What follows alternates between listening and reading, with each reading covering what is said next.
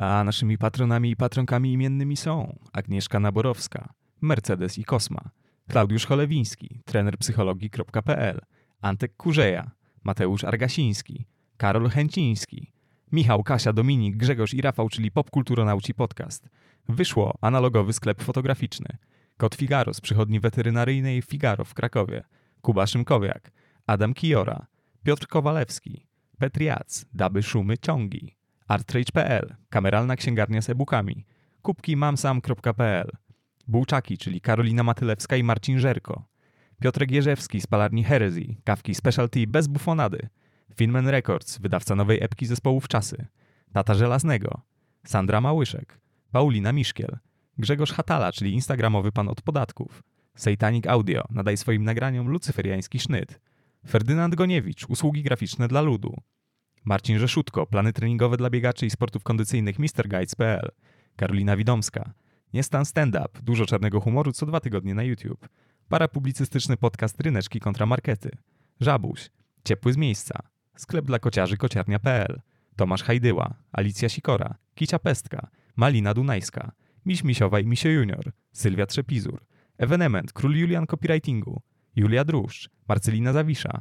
Łukasz Maciejewski, Haftpunk, czyli najfajniejsze hafty w Polsce, naczelny sklepikarz sklepu Szpeje, Kotek Marszal, Yellow Tapir Films, studio animacji dwa D, Marcel Marszałek, Foka i Morświn, M J Pro Tour, wyjazdy kolarskie, Mieszko Minkiewicz, Jaśka z Kolumbii, Twingies, drugie życie książki w ciele plakatu, Karolina Wielbacka-Lamus, Zofia Zin, Kasper Kopeć, Paweł Maciejewski, Krzysztof Słysz, autor fanpage'a Stalowy Księgowy, Błażej Szkudłapski, czyli D J z wąsem, który zakręci każdym parkietem, Grzegorz Kyc, Lepszy niż nic oraz Państwo Kudelscy. Bardzo, bardzo, bardzo Wam dziękujemy.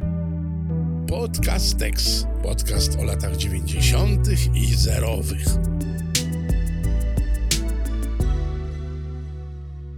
Bartek, mam dla ciebie taki quizik na początek. Tak mi przyszło do głowy. Mm-hmm. E, hipotetyczna sytuacja. Kolega ministra wyciąga cię na mszę. I tutaj masz różne warianty. A, aha, idziesz. B, wciąż leżysz, przecież dopiero dwunasta, to jest mój wariant zdecydowanie. C, nie idziesz, równie dobrze możesz pomodlić się w lesie. D, idziesz, udowadniasz koledze ministrantowi, że się nie nadajesz, że jesteś lepszy, zostajesz czym starszym ministrantem, możesz czytać Ewangelię w trakcie mszy i potem zostajesz marszałkiem Sejmu. Którą opcję wybierasz? To jest ciekawe, że tę książkę, znaczy ten tekst napisał, to pytanie do quizu napisał gość, który był wtedy, nie wiem, koło trzydziestki po trzydziestce i dziwi mnie, że tam nie ma odpowiedzi E, nie mam kolegi ministranta. Nie mam kolegi. Pr- nie mam kolegi, tak. No prędzej bym miał już dzisiaj kolegę ministra, szczerze powiedziawszy, niż, niż, niż ministranta, więc Więc no jest to, jest to bardzo dziwne.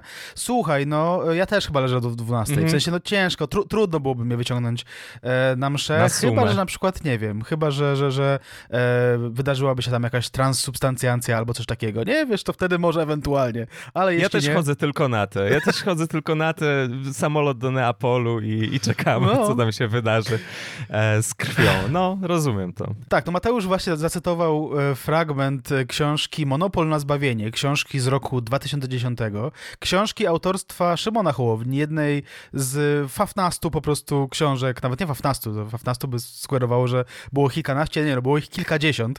Cieszę się, że dbasz o precyzję, jeśli chodzi o takie liczebniki. Tak, tak, tak. No nie, nie, to nie jest fafnaście. Jednego z pierdyliona, Mateusz, ksi- no, książek e, e, Szymona Hołowni.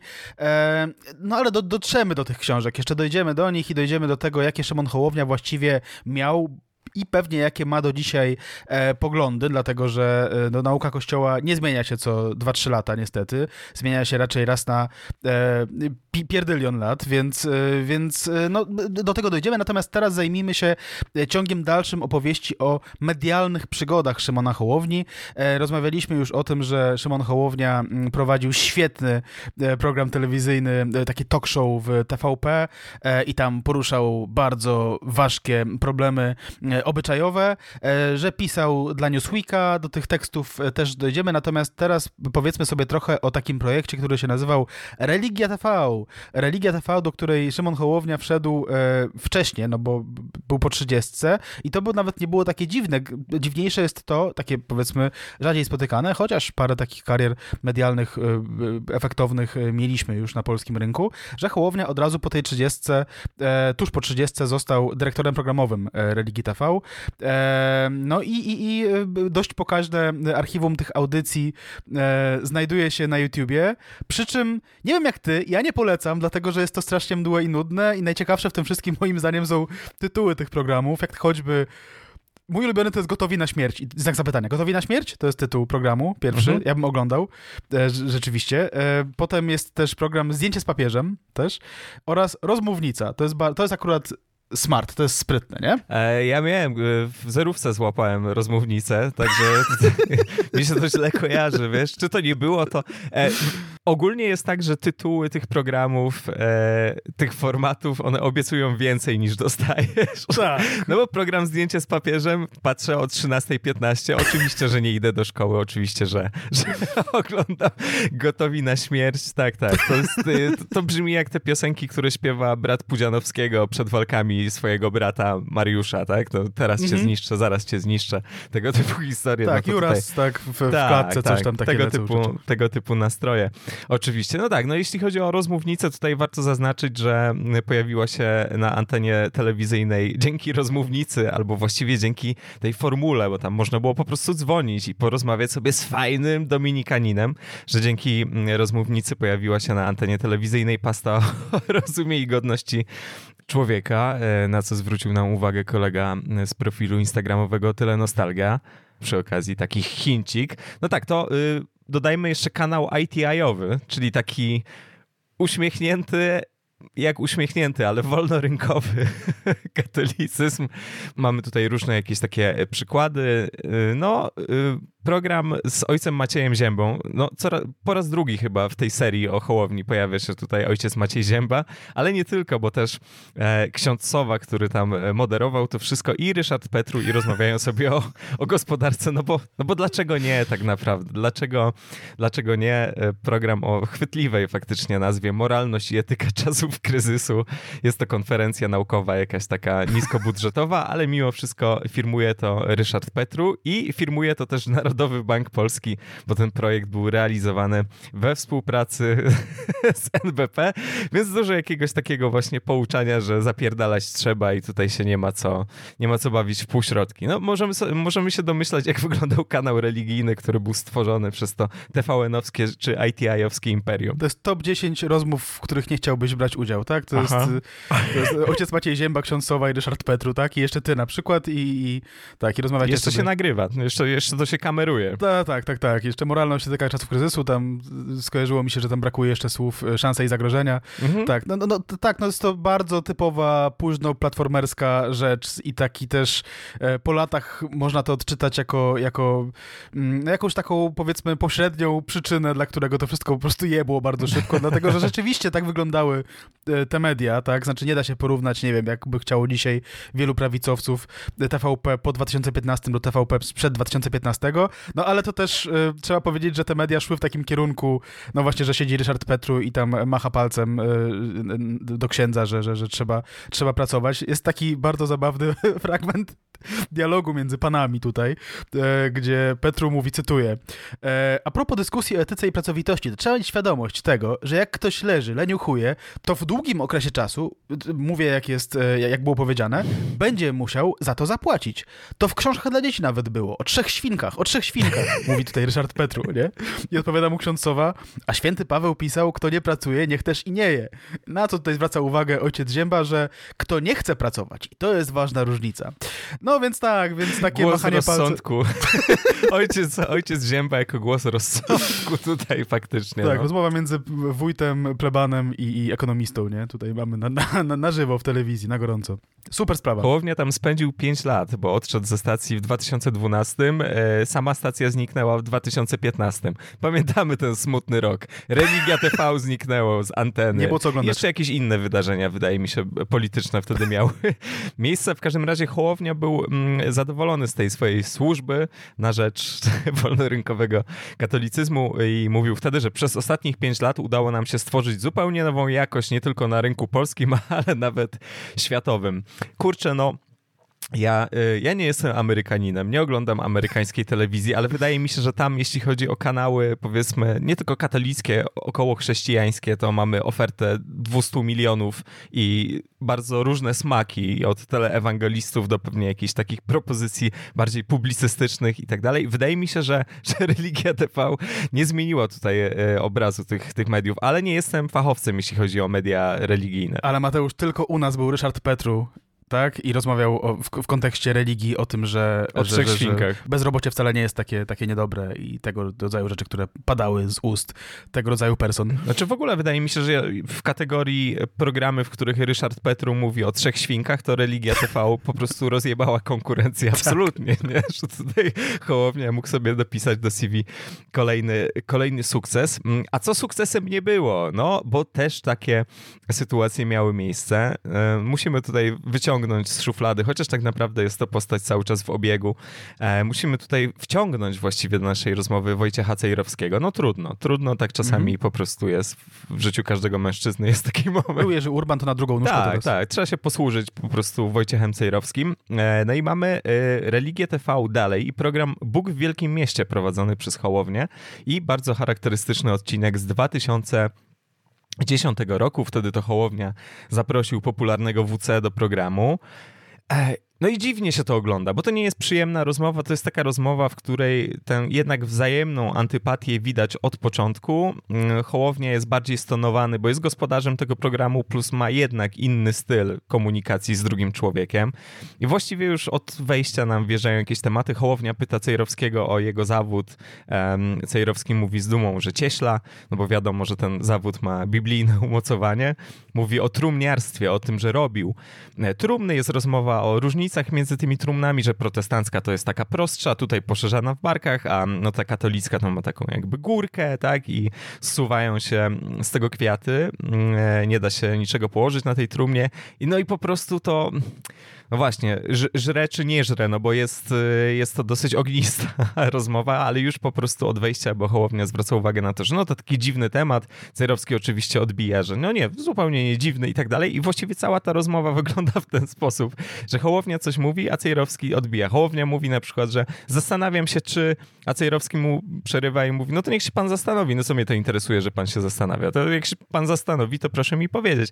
I tak dalej, i tak dalej, ale trzeba przyznać, że tutaj pomijając w ogóle jakąś taką predylekcję Cejrowskiego do, do bucery, do łapania za słówka, bo to wszystko doskonale wiemy, to Hołownia sam tutaj na siebie kręci, kręci bicz tak naprawdę. Mm-hmm. Nie? Jak wyjeżdża Cejrowskiemu, to właściwie już na początku tego programu, w jakiejś trzeciej minucie pojawia się temat języka, jakim posługuje się Cejrowski, że jest to mało, mało ekumeniczny język, gdy mówi o tym, że tak, że no, ale to nazywanie tutaj homoseksualistów pediami, czy tego typu rzeczy i Hołownia używa argumentu, że przecież Chrystus nie mówił do cudzołożnicy per ty dziwko i Cejrowski mówi, ale gdzie? Ja powiedziałem coś takiego, że ty dziwko, że się zwracam do kobiety. Hołownia mówi, że no nie, nie powiedział pan dziwko do cudzołożnicy, ale i tak dalej, i tak dalej, więc faktycznie tutaj już wpada w jakieś takie mocne, retoryczne kupsko. No o co chodzi z tymi określeniami? No chodzi o odcinek programu Cejrowskiego z kamerą wśród ludzi. Odcinek z lat zerowych, z dwa tysiące czwartego bodajże, w którym wystąpiła Frytka. I tutaj dla przypomnienia, Frytka oczywiście była uczestniczką Big Brothera i była uczestniczką wielkiego skandalu, który był super dęty.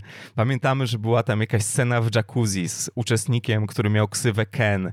I to było jakieś takie mizianie się w jacuzzi, ale jakoś narosła z tego wszystkiego plotka, że doszło do stosunku seksualnego w tym Big Brotherze, w tych, proszę pana, bąbelkach, w tej, w tej ciepłej wodzie. No i tak to już potem się rozkręca. Cejrowski tam grilluje Frytkę. Jest to okropne, naprawdę to jest okropne.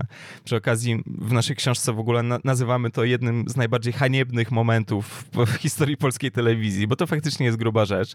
W książce, notabene, którą można kupić, Aha. podobnie jak nasze kubki, nasze szaliki, jeszcze doszedł nowy szalik, merczowy na pozdrawiam kropka net. To przy okazji, a książki z naszymi podpisami. Także macie, macie linki w razie czego w opisie. No ale wracając do Cejrowskiego, no jest to, jest to okropne. On oczywiście nie mówi wprost do, do pani Frytki per ty dziwko, tylko zadaje pytania w rodzaju, jak pani nazwie kobietę, która sprzedaje się za pieniądze, tak? Jak pani nazwie kobietę w porcie, która za pieniądze sprzedaje się cztery razy dziennie, za każdym razem innemu marynarzowi.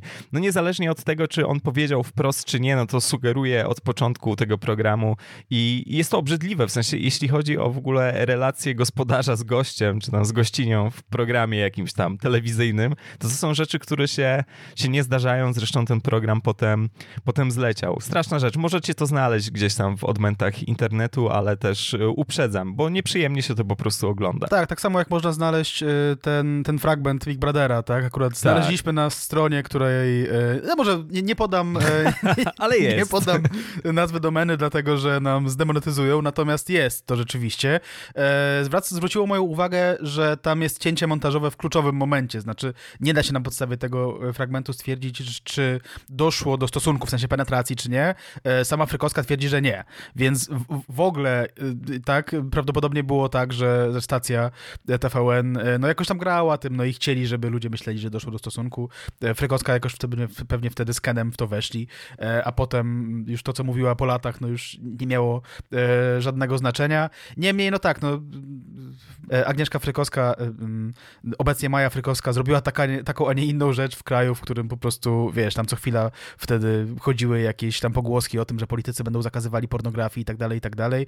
No było to rzeczywiście grube wydarzenie. Cejrowski zachował się ohydnie, już pomijam to, że to jest sytuacja typu czterdziestolatek.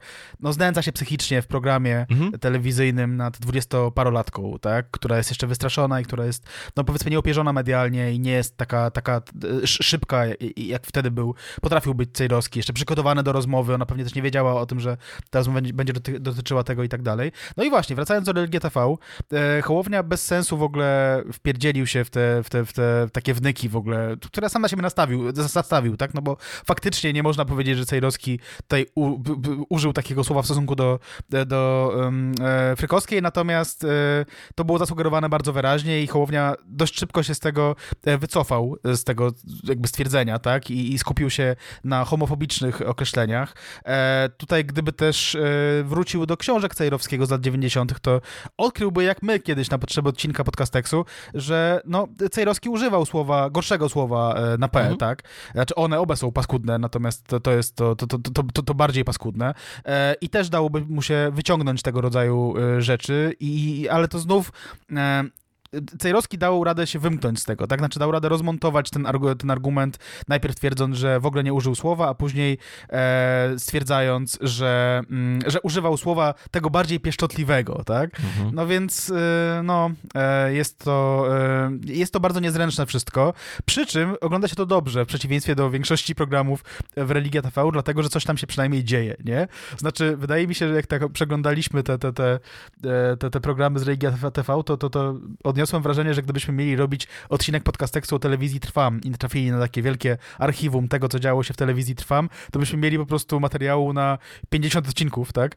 Eee, a tutaj wydaje mi się, że gdybyśmy, że nie dałoby rady zrobić odcinka o Religia T V Podcasteksu, nie? Znaczy, tam nie ma aż tylu rzeczy, które można byłoby e, obgadać i, i obśmiać, dlatego, że to wszystko jest takie mdłe, że e, o ile tam się nie pojawia Cejrowski albo Ryszard Petru, to rzeczywiście tam się nic nie dzieje.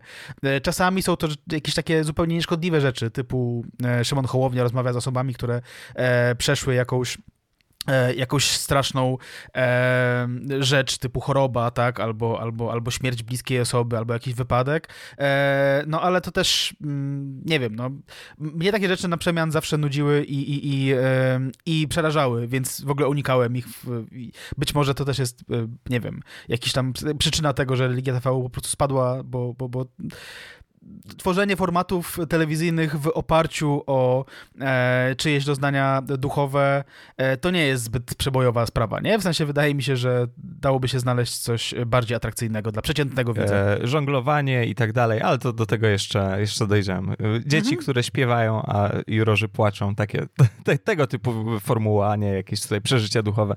No tak, no tutaj też Hołownia znowu wpada w tę samą pułapkę, w którą wpadł w trakcie debaty z Urbanem i z Teplicem u Tomasza Lisa, mówiliśmy o tym w pierwszym odcinku, czyli no wjeżdża mu ten mądry Szymek, nie? I tutaj wyjeżdża Cejrowskiemu z jakąś kazuistyką, a, a jednak Cejrowski y, lubi wchodzić w jakąś taką skórę bardzo świadomie oczywiście takiego, wiesz, ja prosty, ja tutaj, mowa wasza ma być prosta, cyk, cyk, cyk i od razu mu odbija, że no, nie, nie wiem w ogóle co, co to jest, więc Hołownia też odpowiada, no wie pan, to jest trudne słowo, ale to później, więc jest ten zapięty pod szyję Szymek, ten po prostu szóstkowicz, e, jeśli chodzi chodzi o wiedzę o społeczeństwie, więc no, to jest takie ten, no, przy okazji, no, no tak, tutaj rzeczywiście się dzieje, bo Cejrowski wyklucza Hołownię z kościoła, mówi o tym, że tutaj, jeżeli Hołownia w ogóle dopuszcza jakąś dyskusję na temat aborcji i tak dalej, no bo Hołownia faktycznie, jeszcze będziemy o tym mówić, ale startuje z takiej pozycji, że moim zdaniem morderstwo absolutnie nie powinno tak być, ale no, jesteśmy częścią społeczeństwa, no i tutaj jakaś mediacja musi się dokonać i jakiś wolny wybór musi się dokonać. No Cejrowski raczej z tych, którzy by stali ze strzelbą pod kliniką aborcyjną i to nie jest jakiś po prostu teraz żart, tylko Cejrowski mówi o tym, o tym wprost, więc nie do końca, nie do końca się dogadują, mówiąc delikatnie. Hołownia w końcu stwierdza, właśnie Hołownia troszkę nabiera pewności w trakcie tej rozmowy, bo tak ogólnie to jest rozbijany przez Cejrowskiego, gdy Cejrowski mówi o tym właśnie, że wspomniani pedzie, tutaj cytuję to określenie pieszczotliwe i Hołownia mu odpowiada, że no ja rozumiem pieszczotliwość w stosunku do... I Cejrowski mówi, a widzi pan, ja nie rozumiem pieszczotliwości w stosunku do homoseksualistów, więc tak to cały czas wygląda. Potem Hołownia jednak troszkę łapie, łapie powietrza i pyta Cejrowskiego, czy, czy w tym kościele katolickim wyobrażonym przez Wojciecha Cejrowskiego jest ktokolwiek poza nim samym. No i Cejrowski robi jakąś taką pauzę, troszkę na zasadzie mocne pytanie, a troszkę na zasadzie o, nie będę na to odpowiadał nawet i mu tylko odpowiada mhm. krótko, że tak, ale no to jednak nie wpływa na taki całościowy obraz tego odcinka. No Hołownia tutaj po prostu poległ z kretesem, bo też pozostawiał na siebie różne jakieś tam kleszcze, wnyki i, i jakoś, to, jakoś w to wszystko wpadał. Tak, no Hołownia się odnosił do tego programu, oczywiście to mu jakoś tam siedzi na pewno w duszy, w, du- w jego katolickiej duszy. Mówił o tym między innymi w książce Wszystko w porządku, układamy sobie życie. To jest jedna z tych książek, które Hołownia napisał wspólnie z Marcinem Prokopem. O tym zestawie jeszcze wspomnijmy, o tym zestawie ludzkim. Jak się panu rozmawiało z Cejrowskim? To jest pytanie z tej książki i odpowiada Hołownia, zrobiłem w życiu setki wywiadów, poprowadziłem setki programów. O żaden nie jestem pytany tak często, jak o nieszczęsne spotkanie z betonowym kowbojem. Pana W C zaprosiłem do programu programu Bóg w Wielkim Mieście B B z nadzieją, że uda nam się dać sobie po razie, ale dojść jednak do przekonania, że choć mamy zupełnie inny styl komunikowania się ze światem, walczymy przecież o to samo, jesteśmy w stanie się dogadać. Okazało się, że nie jesteśmy. Najpierw pokłóciliśmy się o to, czy ewangeliczną postawą jest określanie homoseksualistów słowem pedzie, później o to, czy należy iść z karabinem i tak dalej, i tak dalej. No i tutaj Hołownia no już się deklaruje w sprawach światopoglądowych mocno. Spór idzie o to, czy naruszać istniejący obecnie w Polsce, w cudzysłowie, zgniły kompromis w tej sprawie, chodzi o aborcję, czy lepiej go nie dotykać w obawie o to, by liczba niewinnych ofiar nie stała się zaraz większa. I to jest coś charakterystycznego dla postawy Szymona Hołowni wobec kwestii aborcji i to coś, co się będzie powtarzać. I części kościoła tamtej strony, nie? Tak samo ojciec tak, Szóstak tak. mówił o tym, przestrzegał przed tym w ten sposób. Tak, tak nie tak. Jest jakiś niepopularny pogląd. Wtedy mi oczy zaszły bielmem i obudził się we mnie duch przodków walczących pod Grunwaldem. Jezu. Gdy zaczęliśmy sobie wypominać gramatyczne mankamenty wypowiedzi i jak nauczyli nas politycy rozmawiać o sposobie prowadzenia rozmowy, w nawiasie ja panu nie przerywałem, było jasne, że ta historia nie może skończyć się dobrze. Naszą rozmowę oglądano już na YouTubie kilkaset tysięcy razy, dwadzieścia minut beznadziei i rozchwytywane bardziej niż którakolwiek z pisanych przeze mnie w pocie czoła książek. Co tak w tym podnieca katolików, bo pozostali mają rzecz jasna ubaw, patrząc jak dwóch katoli bierze się za łeb. To ode mnie. Trochę tak, panie Szymku. troszkę tak. tak. Ja mam troszkę jakieś takie podejście do tego typu debat na zasadzie, a bawcie się tam sami, nie? I pisze dalej Szymon Hołownia. Czy to czysty masochizm i coś, w czym Polacy są mistrzami świata? Na skórkowe narzekanie, jak to jesteśmy podzieleni, pęknięci i w stanie permanentnej wojny domowej? Czy może coś głębszego? Pytanie, które i we mnie świdruje, gdy jestem świeżo po odtworzeniu sobie tej obopólnej klęski. Naprawdę żałosnego widowiska. Czy ewangelizacja winna rządzić się kryteriami walki, czy spotkania? Ja nie odpowiem na to pytanie, panie Szymonie. Wiadomo, że jest to pytanie rzucone w przestrzeń, ale mnie to na przykład nie obchodzi. Ale tak właśnie wieńczy ten wywód Szymon Hołownia. Jeśli chodzi w ogóle o to, że to była obopólna klęska, to ja się trochę zgadzam, trochę nie zgadzam. Znaczy, mm-hmm. wydaje mi się, że jest ta mniej wokalna, powiedzmy, część kościoła naszego tutaj, rzymskokatolickiego, ale jednak polskiego, która no nie akceptuje jakichś tam tez o tym, że powinno się pozwalać ludziom na wystawanie z karabinami pod klinikami aborcyjnymi, nie? Znaczy to jest coś zupełnie e, poza, poza dyskusją i Cejrowski mówiąc takie rzeczy zupełnie się ośmiesza, ale jeśli z, sprawdzimy e, tę bardziej wokalną część, na przykład na YouTubie, te, który, który w Polsce jest dość mocno prawicowy, e, no to jednak tam e, przeważają chyba takie komentarze, że Cejrowski zmasakrował w ogóle Hołownię, nie? I że ta taka nieprzejednana postawa, taki w ogóle brak jakichkolwiek kompromisów albo, e, albo w ogóle uznawania tego, że możemy iść na jakikolwiek kompromis, jest dokładnie tym, czym e, e, co katolik powinien sobą reprezentować, więc e, wydaje mi się, że obaj zyskali trochę w oczach swoich elektoratów, ale tak liczbowo obstawiałbym, albo może tutaj oszukuje mnie ta wokalność właśnie, ale liczbowo wydaje mi się, że, że raczej polska prawica, na polskiej prawicy jest więcej tych, tych, tych, tych nieprzejednanych, tak? Tych, tych, tych bardziej gości w koszulach hawajskich niż, niż z kołnierzykiem, nie? Więc, więc tak, no. Cejrowski sam też, nawet niedawno swoją drogą, odniósł się do tamtego wywiadu w programie Skowrońskiego w Radiu Wnet i tutaj na wieść o tym, że Hołownia został marszałkiem, na marginesie to było dość, to było zagrane jakby przez Cejrowskiego, znaczy oczywiście on wiedział o tym, że Hołownia został mm-hmm. marszałkiem, ale zagrał gościa, który właśnie się dowiedział, tak? Zaczął się ostentacyjnie i dość sztucznie śmiać i zaczął mówić, a nie było kozy srającej bobkami? Byłaby też ciekawa. Koń w rzymskim senacie był senatorem. O, Polska nasza. Idiota, sprzedawczyk, idiota. Widziałem, rozmawiałem kiedyś. Idiota, sprzedawczyk. Kościołem kupczył. Udawał katolika, teraz widzimy, co to za typ. I dalej tam, kawałek dalej. Piękne zdania potrafił mówić na scenach kościelnych, a teraz jest koleżką Czarzastego, czyli takiej partii, która chce... Czarzasty to jest partia, to jest dobra partia, tak jak mm, się okazuje. Super partia. Super partia, tak. Czytam dalej. Koleżką Czarzastego, czyli takiej partii, która chce mordować dzieci zawsze, od poczęcia do urodzenia. Dodam od siebie nawet po urodzeniu, w sumie czemu nie, nie? Włodzimierz Czarzasty dopuszcza aborcję do siedemdziesiątego roku życia, tak? tak to jest tak, oficjalne tak, tak. stanowisko. Tak, mhm. I, i zawsze decydują rodzice. um, czyli takiej partii, która chce mordować dzieci zawsze, od poczęcia do urodzenia, e, przez cały okres ciąży. Taki to jest katolik. E, ponieważ sam się ekskomunikował, powinien być pozbawiony prawa do przyjmowania komunii świętej we wszystkich kościołach w Polsce. No ale księża nie są odważni. E, tak jak w pandemii byli tchórzami, tak teraz pewnie się cieszą, że nasz człowiek został marszałkiem Sejmu, bo to poprawi sytuację Kościoła. Tutaj koniec cytatu, wtrącenie moje, jeśli kogoś dziwi to na przykład, że tutaj wleciała pandemia i jakieś tam powiązanie ze szczepionkami i tak dalej, to tak, w tym miejscu jest obecnie Wojciech Cejrowski na przykład na swoim Twitterze. Znaczy Wojciech Cejrowski, jeśli ktoś uważa, że był ekstremalnym szurem trzydzieści lat temu, to zapraszam na jego tego takiego nie, nieocenzurowanego mm. Twittera, bo on ma dwa Twittery, jeden light, drugi nie light i ten nie light to są rzeczy, które... No nie wiem, no, Pizzagate i tego rodzaju klimaty to jest w ogóle codzienność, codzienna sprawa dla Wojciecha Cejrowskiego, tam sugerowanie, że wybory w Stanach zostały ukradzione, tam prezydenckie ostatnie i tak dalej, więc te rzeczy, tego typu rzeczy się tam dzieją i, i, i W C jest w tym miejscu dokładnie, nie? Co nie dziwi jakoś bardzo, ale jednak robi wrażenie. A gdyby się okazało na przykład, że Cejrowski jest na liście Epsteina, na liście lotów, też by nie zdziwiło, ale nie ma takiego faktu. Nie wiemy nic na ten temat.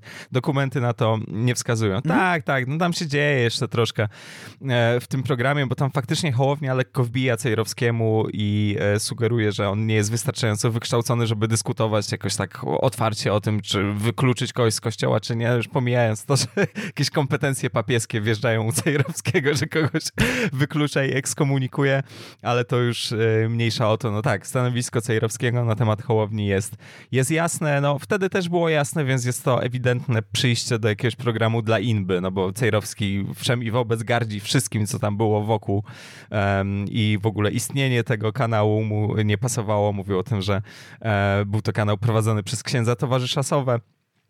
I tak dalej, więc możemy się, możemy się domyślać. Cejrowski też w Radiu Wnet, poza tym, że porównuje Hołownię do szatana, to stwierdza, że Hołownia poprawiłby sobie biust, jakby miał. Tutaj jest oczywiście follow-up do Kliniki Pięknych Cycków. Zapraszamy do odsłuchania odcinka na temat początków e, klanu. I dziękujemy, Wojciech, za, za pobitkę. Tak, i dziękujemy, dziękujemy za to, że tak, piłka do pustej bramki została wystawiona. No ale dobra, no Hołownia dwa tysiące siódmy i ten start w Religia T V, powiedzieliśmy o tym, że to się skończyło w dwa tysiące dwunastym, no ale pomiędzy zaczęły się jeszcze inne rzeczy, które były no, istotne, doniosłe, no, naprawdę ważne dla dalszej kariery Hołowni.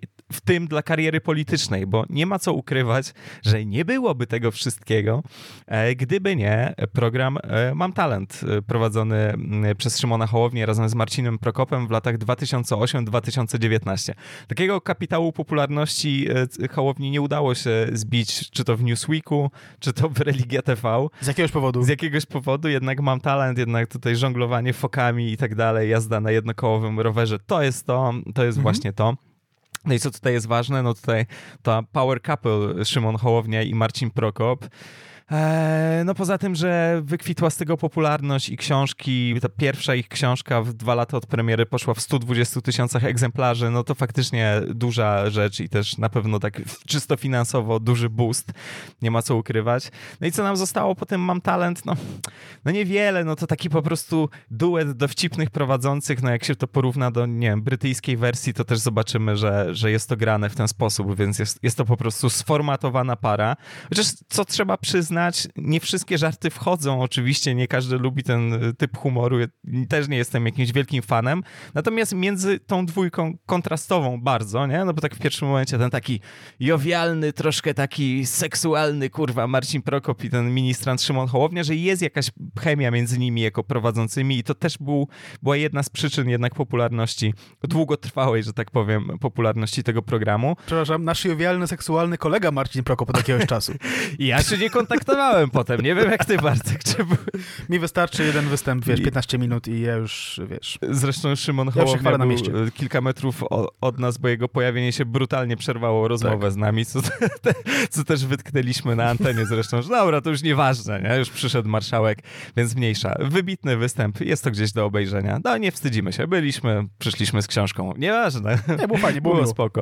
Wracając do, do Hołowni, faktycznie jakoś się tak przez tego Prokopa, wielkiego jak Skurczybyk. I tutaj możemy potwierdzić, tak, wielkie chłopicho. Faktycznie się jakoś tak przyjęło, że Hołownia jest taki niedużawy, nie? A to gość prawie metr dziewięćdziesiąt, tylko no jak stoisz z Prokopem, to wiadomo, że, że wychodzisz na jakiegoś takiego mikrusa. No i co? No, no wiadomo, jaki to jest program, wiadomo, jaki to jest humorek, natomiast tutaj chciałbym zaznaczyć, chyba nie wspominaliśmy o tym w odcinku o wojewódzkim, że no tak, możemy mówić różne rzeczy na temat Szymona Hołowni, ale nie możemy mu zarzucać, że jest jakimś po prostu takim, wiesz, w, w typie cejrowskiego ksenofobem, czy coś w tym guście, bo zdarzały się jakieś takie odcinki, jak ten odcinek Mam Talent z dwa tysiące jedenastego roku, tam się pojawił facet z Egiptu, Ibrahim Mahmud, który no, tańczył taniec derwisza na scenie i Wojewódzki po prostu go zasypał żartami doty- dotyczącymi stereotypów na temat islamu, nie? Czyli tam bomba, coś tam, ja, ogl- ja oglądałem Essential Killing, tam się inaczej bawią, że cieszę się, że facet w turbanie nie występuje tylko w programach informacyjnych, rzuca Wojewódzki i tam Hołownia wziął tego Egipcjanina w obronę i nazwał Wojewódzkiego rasistą, szowinistą. Wiadomo, że to wszystko ubrane w jakiś taki lekki format, ale powiedział wtedy widzą, że możecie, nie możecie głosować za wymianą jury, ale głosujcie na e, Mahmuda, więc to wracając do Wojewódzkiego, no jednak kim musisz być, żeby się okazało, że Szymon Hołownia jest dużo bardziej progresywny niż ty? No musisz być po prostu Kubą Wojewódzkim. Natomiast co do innych jakichś jego występów Mam Talent, no to był, był i troszkę grał taką pozą właśnie tego właśnie, takiego grzecznego chłopaka, który mówi tym głosem Wikarego cały czas, no i na tym się zasadzał po prostu tutaj żart, że Prokop jest wyluzowany i zdystansowany wobec kwestii katolickich, a Hołownia tutaj trzyma ten katolicki pion. Tak, no w dwa tysiące jedenastym też była taka okładka Newsweeka z Wojewódzkim i tam był taki wielki napis, tak, jestem rasistą, i to było w, w, kon- w innym kontekście jeszcze, tak, w kontekście i e, rozmowy o, o innym mężczyźnie, tak, tak, też e, niebiałym, e, no i super to było, że, że taka edgy okładeczka, niedługo później Później Wojewódzki e, z Figurskim mieli swój sławny, niesławny występ dotyczący Ukrainek. No, niektórzy musieli mieć siedemnaście imb po drodze, żeby się nauczyć wreszcie, że, że, żeby może przestać tak gadać. Chociaż nie wiem, czy Wojewódzkich... Nie, no Wojewódzki chyba dawno nic rasistowego nie powiedział, więc wydaje się, że... Jak, te, jak ten zegar, jakby ile minęło od ostatniego tak, wypadku. Tak, tak. Znaczy, cho- chociaż tyle, nie? W sensie, że wystarczyło dwadzieścia pięć lat po prostu w showbizie, żeby przestać pierdolić rasistowskie głupoty na, na antenach i, i w telewizji, nie? E, straszna sprawa. I też współczuję m, temu panu z Egiptu, tak szczerze mówiąc, bo idziesz do jakichś programów w Polsce i nagle dostajesz między oczy czymś takim. Jeszcze z Egiptu w ogóle, tak swoją drogą, tak? Jakby, że komuś się w ogóle skleiły kraje i cały, cały region w ogóle i, i kolor a, skóry. To był chyba religijny klucz tutaj w tym wszystkim. No tak, był po tak, prostu, no ale no. wiesz, nie? No, anyway.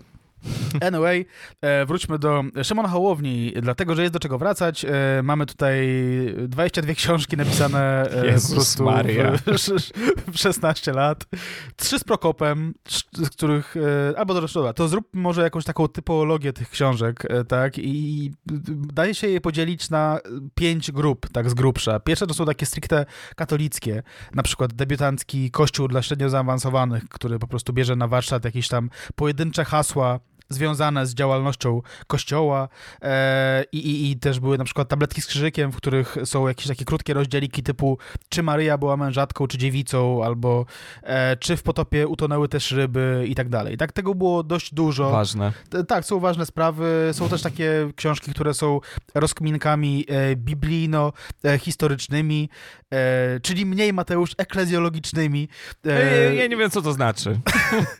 e, typu tam na przykład Bóg, życie i twórczość, tak? Czyli tutaj już mówimy mniej o Kościele, a więcej o, o, o tym, o nie wiem, o życiu i czasach Jezusa, czy, czy, czy ludzi w czasach Jezusa i tak dalej. Więc to jest pierwsza grupa. Druga grupa to są te wspomniane wcześniej rozmowy z ludźmi w generalnie rzecz ujmując nieciekawej sytuacji albo po nieciekawej sytuacji, po jakiejś traumie ludzi, którzy tam są na skraju życia i śmierci, albo którzy stracili kogoś bliskiego. I to jest taki, taki, taki cykl, który nazywał się Ludzie na walizkach. On był obecny i w Newsweeku, i w Religia T V, i potem został wydany w formie książkowej. No trzecia grupa to są te, te, te trzy książki z Prokopem, z których dwie to były po prostu formy dialogowe pomiędzy oboma panami, z których jeden był takim, powiedzmy, liberalnym Mateuszem, a drugi no dość liberalnym, jak na katolika, katolikiem. No właśnie katolikiem. Tam rozma- rozmawiają sobie, rozmawiają sobie o, o, o życiu, śmierci, wierze, młodości i tak dalej, i tak dalej. I te książki, no tak powiedziałeś, tak, pierwsza z nich sprzedała się w krótkim czasie od premiery w stu dwudziestu tysiącach egzemplarzy. No zakładam, że to zostało pomnożone razy ileś w ciągu tych potem iluś lat prowadzenia E, prowadzenia Mam Talent.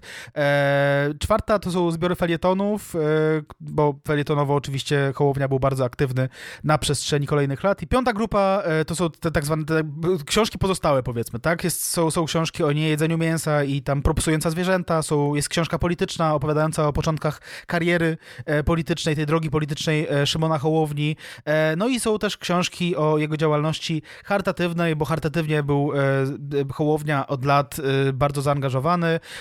Fundacja Cassisi, która, z którą był związany, pomaga prowadzić siostrom zakonnym największy dom dziecka w Zambii. Jest też Fundacja Dobra Fabryka, która organizuje pomoc między innymi w szkole zawodowej dla dziewcząt w Senegalu. I, i też tam są inne kraje brane, brane pod uwagę. Burkina Faso, tak? Hołownia w ogóle mówił, że Afryka to jest jego drugi dom i, i tam też dość często jeździł. No i trzeba powiedzieć tutaj z dobrych rzeczy, powiedzmy, tak, że, że Hołownia przedstawia taką wrażliwość, która jest jednak dość rzadka jak na e, polskie środowiska tam katolicko-prawicowe, tak, znaczy e, przedłużenie tej, tej wrażliwości widzieliśmy e, kilka tygodni temu, gdy z, w okolicy Wigilii e, Hołownia zaprosił do Sejmu e, grupę migrantów i migrantek, również niebiałych, przez co polska prawica konserwatywna i nie tylko tak swoją drogą, jak widziałem na Twitterze, strasznie się obstrała, a jakby tutaj widać, że Hołownia widzi ludzi, tak, dostrzega ludzi w ludziach, którzy, którzy nie są traktowani jak ludzie przez na przykład Wojciecha Cejrowskiego i, i, i tego typu osobistości, tak? Znaczy na polskiej prawicy widzimy dość często narracje dotyczące tego, że do łódek z migrantami to trzeba w sumie strzelać, a nie, a nie się tam nimi zajmować, a już w ogóle, broń Boże, zapraszać do Sejmu. Więc tak, no, jest to ładny element życiorysu Szymona Hołowni. Obiektywnie, chuj, powiem, że obiektywnie. Moim zdaniem, ale obiektywnie. Dużo broni palnej niestety w tych prawicowych narracjach, to tak, tak przy okazji. To jest. E, smutna sprawa. No ale dobra, no, książki, coś tam, fundacje, nie fundacje, to jest nieważne, Bartek, rozrywka, rozrywka gry. E, no bo dosyć ciekawą pozycją, jeżeli chodzi o, o tę, no opasłą już teraz bibliografię hołownianą, jest książka Monopol na zbawienie, wydana przez Znak. E, to jest taka książka, która jest podzielona na takie krótkie fragmenty, takie rozkminy Hołowni, ale przede wszystkim jest, no przede wszystkim, tak, bo chodzi o to, żeby w książce były tak, po pierwsze obrazki, mm-hmm. a żeby była tutaj jeszcze jakaś gra planszowa. I tego ja, Bartek, jako jako krytyk literacki z wykształcenia wymagam od literatury, tak w ogóle, żeby była jakaś gra planszowa. I w Monopolu na zbawienie jest gra planszowa, prosta gra, no rzucasz kostką, idziesz sobie tam dalej i są różne pola, różne pytania, różne mm. takie, no powiedzielibyśmy nawet, że zaga- ale to są takie zagadki moralne, Bartek, tak, bo tutaj jest jedna odpowiedź, która no tutaj nam daje e, maksa, musimy się zastanowić, no jedno z tych pytań lekko zmienione pojawiło się na początku tego odcinka, tutaj jest tego więcej, podczas spowiedzi ksiądz pyta cię, czy nie naruszyłeś pięciu przykazań kościelnych, no to, to jest takie krotochwilne przy okazji, mm. to jest ten taki oazowy humor i jest e, alternatywa A. Mówisz księdzu, że jest niedouczony, przykazań jest przecież dziesięć. B. Mówisz księdzu, że nie, nie naruszyłeś, w nawiasie, bo nie masz pojęcia o co chodzi. Jest też C. Nic nie mówisz, zamykasz się w sobie i zaczynasz ssać kciuka. Pu, pu, pu, pu. Dziwna, wo- dziwna wyobraźnia Szymona Hołowni, bo zakładamy, że on też był scenarzystą tej gry planszowej, nie? Że nie tylko to autorem... To jest jego język chuj, nie? Tak, nie tylko autorem książki. No i oczywiście D. Żadna odpowiedź nie jest prawidłowa. Są też jakieś takie rzeczy krótsze. Błogosławieni cisi, taką kartę losujesz. Błogosławieni cisi, albowiem oni na własność posiądą ziemię. Jeszcze nie na własność, ale masz cztery dodatkowe pola, czyli o tyle się przesuwasz. To jest ta uśmiechnięta twarz katolicyzmu. Ja pamiętam mm-hmm. takie desperackie próby, jak jeszcze tam działałem, że tak powiem, i, i brałem udział w bierzmowaniu, że te naklejki, coś tam, tu jakieś, mm. tu jakieś C D romy, no to jest po prostu niesamowicie desperackie. Spotykasz człowieka upadłego, jeżeli na jego widok czujesz pogardę lub, lub rozbawienie, cofasz się o jedno pole. Jeśli chciałbyś w związku z tym dowiedzieć się czegoś o Duchu Świętym, przesuwasz się o pole do przodu.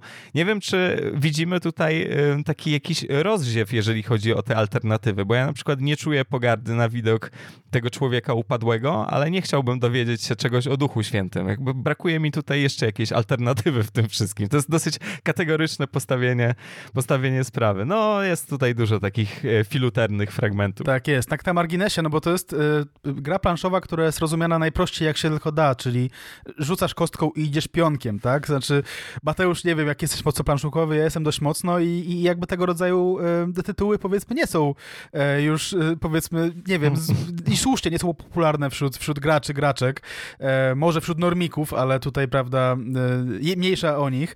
Natomiast z ciekawostek to jest informacja sprzed e, paru miesięcy, która mi się przypomniała, że niedługo będzie wychodziła gra planszowa, taka już poważna gra planszowa z poważną instrukcją, która się nazywa Posłani, w której chyba gracze będą się mogli wcielić w tam e, apostołów czy coś i, i hasło na, pod, pod tytułem tej gry brzmi: głoście, uzdrawiajcie i wypędzajcie złe duchy. Więc okay. Można zrobić katolicką grę planszową poważną? Można. Tutaj, proszę bardzo, Hołownia poszedł e, po linii najmniejszego oporu i no, z grubsza to polega na tym, że e, jak odpowiesz źle, niezgodnie z tym, jak tutaj e, Kościół e, rozumie to, co jest dobre, a co nie, no to cofa cię po prostu, a jak z, na, z, odpowiesz dobrze, to, to idziesz e, do, do, do przodu, tak? Więc tak, no. No tak, ale wiesz co, ci, ci apostołowie to jest akurat dobry materiał na jakiś taki tabletop, nie? Na jakieś na takie wątki. Jeszcze jak, jeszcze jak włączysz w to wszystko demony na i maksa. Tak dalej, nie? To szko- szkoda się ograniczać po prostu do, do jakiejś takiej prostej rozgrywki nierozbudowanej. Mi się no. wydaje, że amerykańscy protestanci coś takiego mogli kiedyś wymyśleć. W sensie jakby tak poszperać, to wydaje mi się, że znajdzie się jakiegoś,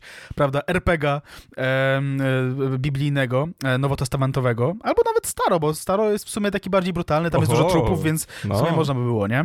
Tam, e, nie wiem, e, żu- jesteś Danielem w jaskini lwów i przerzucasz na e, opiekę nad zwierzętami na przykład, żeby tam cię nie zżarły, nie? Tak, tak. Dałoby się tutaj coś nawet na bazie Dungeons and Dragons e, wykminić. Tak, no jest też pole e, spotyka Spotykasz dziewicę konsekrowaną i jeśli uważasz ją za wariatkę, to cofasz się o jedno pole, a jeśli zapraszasz na kawę, żeby z nią porozmawiać, zyskujesz jedno pole, nie?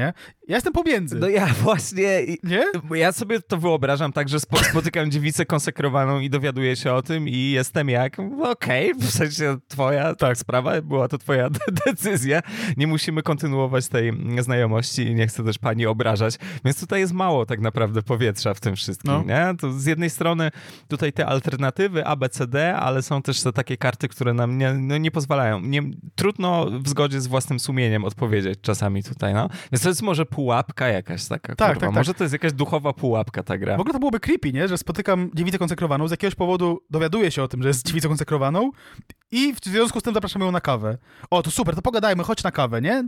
To nie wiem, czy to byłoby też w smak tej, tej pani, tak? tak? Więc, albo panu, nie wiem, czy panowie mogą być e, prawiczkami konsekrowanymi. Nie mam pojęcia. nie, nie, nie wiem, warto, warto sprawdzić. To tak. znaczy, ja my myślę, że ten, nie dopuszcza się jakiejś takiej alternatywy. Nie, to jest dziwne. Być może z dziewicami konsekrowanymi jest tak jak, nie wiem, ze studentami prawa, tak jak się mówiło i tak dalej. Że szybko, jakby szybko się o tym dowiesz, mordo. Pierwsze, co mówisz na imprezie. Cyk, nie? No. Karta na stół. Elo.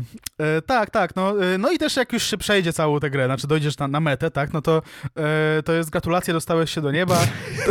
Szybko. I teraz łatwo poszło, nie? Łatwo poszło, nie? Jakby nie cofasz się przed dziewicą konsekrowaną i pyk, nie? Jakby wydawało mi się to trudniejsze trochę. A to nie? Już? E, I teraz, e, i, ta, i dalej, tutaj z nimi tam, wiesz, dostałeś się do nieba i tak dalej, i tak dalej, ale dalej leci taka sprzedażóweczka, teraz pomóż do niego trafić innym, polecając im monopol na zbawienie. No. Czyli słuchaj, jak nie chcesz być na wieki potępiony, na zawsze potępiony wręcz, to po prostu musisz ksi- kupić książkę Szymona Hołowni, bo, bo, albo przynajmniej przydałoby się, tak? No bo, no bo bez przesady, nie? Już nie wygłupiajmy się. E, tak, tak, no. E, to jest ciekawe też, w sumie ja grałem sam, samodzielnie w tę grę, nie grałem z kimś, w sumie zagram e, chętnie z kimś e, kiedyś, możemy Mateusz zrobić kiedyś streama, gdzie zagramy w grę Monopol, Monopol na zbawienie. zbawienie no? Natomiast jestem ciekaw, czy na przykład wygrywa osoba, która pierwsza dostąpi zbawienia? Przecież to bez sensu, bo przecież pierwsi będą ostatnimi, nie? Więc może to, to ostatni, to, to byłby ciekawy mechaniczny taki rzut, nie? Że musisz jak najdłużej y, iść do zbawienia, żeby wygrać, nie? Tak, tak, że to jest Rocky Road, Rocky Road to Dublin. No, no może tak, to brzmi w ogóle jakiś taki wykręcony odcinek, czy boisz się ciemności, no bo to w ogóle ta Gotowi osta- na śmierć? To ostatnia, tak, tak, tak. Nie, ja mam rozmównicę za chwilę, także ten, także już kończę powoli, e, ale że jakby to, ta ostatnia karta sugeruje, że ty umierasz wraz z zakończeniem tej gry, nie? Tak. Też nie wiem, czy tutaj się jakiś taki akt świętokradztwa nie odbywa. Tak naprawdę jest tutaj dużo... No nie wiem, czy nie złożymy tego do Trybunału, Bartek. Może w piątek, jakbyś tak miał chwilę, to sobie tam w doksie to, to zrobię. A w ogóle są też takie rzeczy, które łamią dekorum mocno. U, u kolegi zdiagnozowano nowotwór. Pyta cię o namaszczenie chorych. No i co robisz? A. Poprawiasz go, mówi się ostatnie namaszczenie.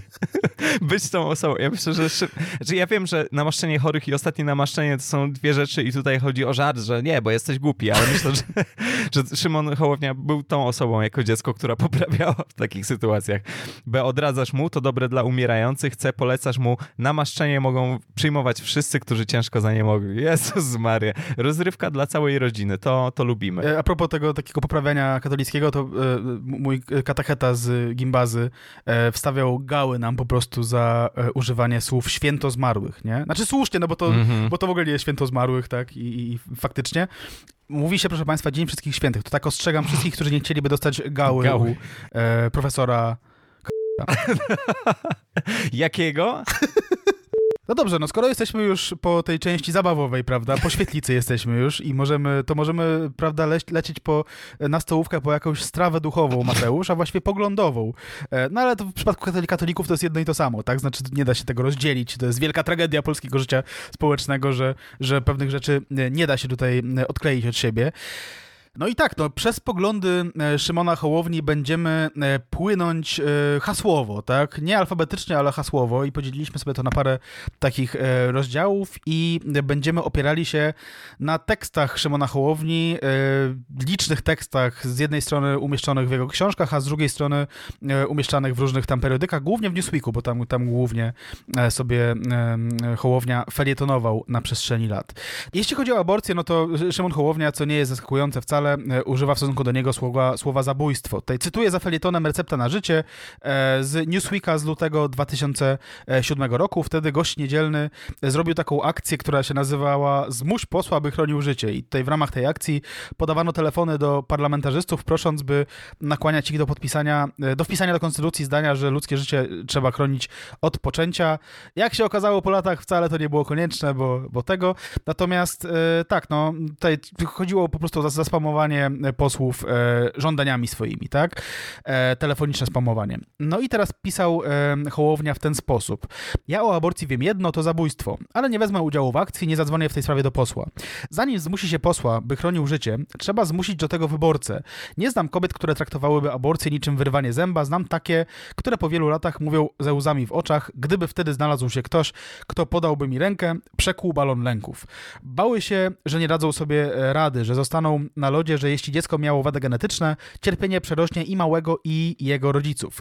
Pan Bóg nie będzie mnie rozliczał z tego, czy zmieniłem konstytucję. Zapyta mnie za to z pewnością, gdzie byłem, kiedy moje znajome roztrząsały te potworne dylematy. Przecież wszystkie te kobiety znały ludzi, którzy należą do kościoła, w tym mnie.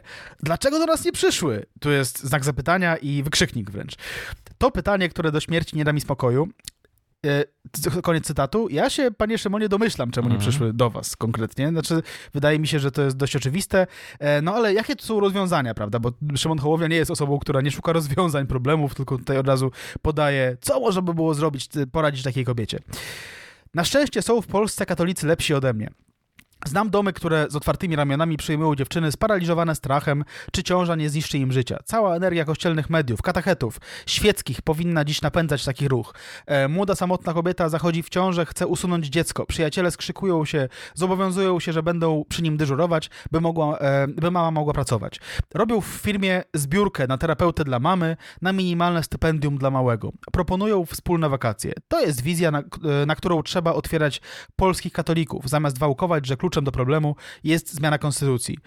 E, I to jest fragment wycięty, no i e, finał tego felietonu jest, e, jest no, dość koszmarny, czytam.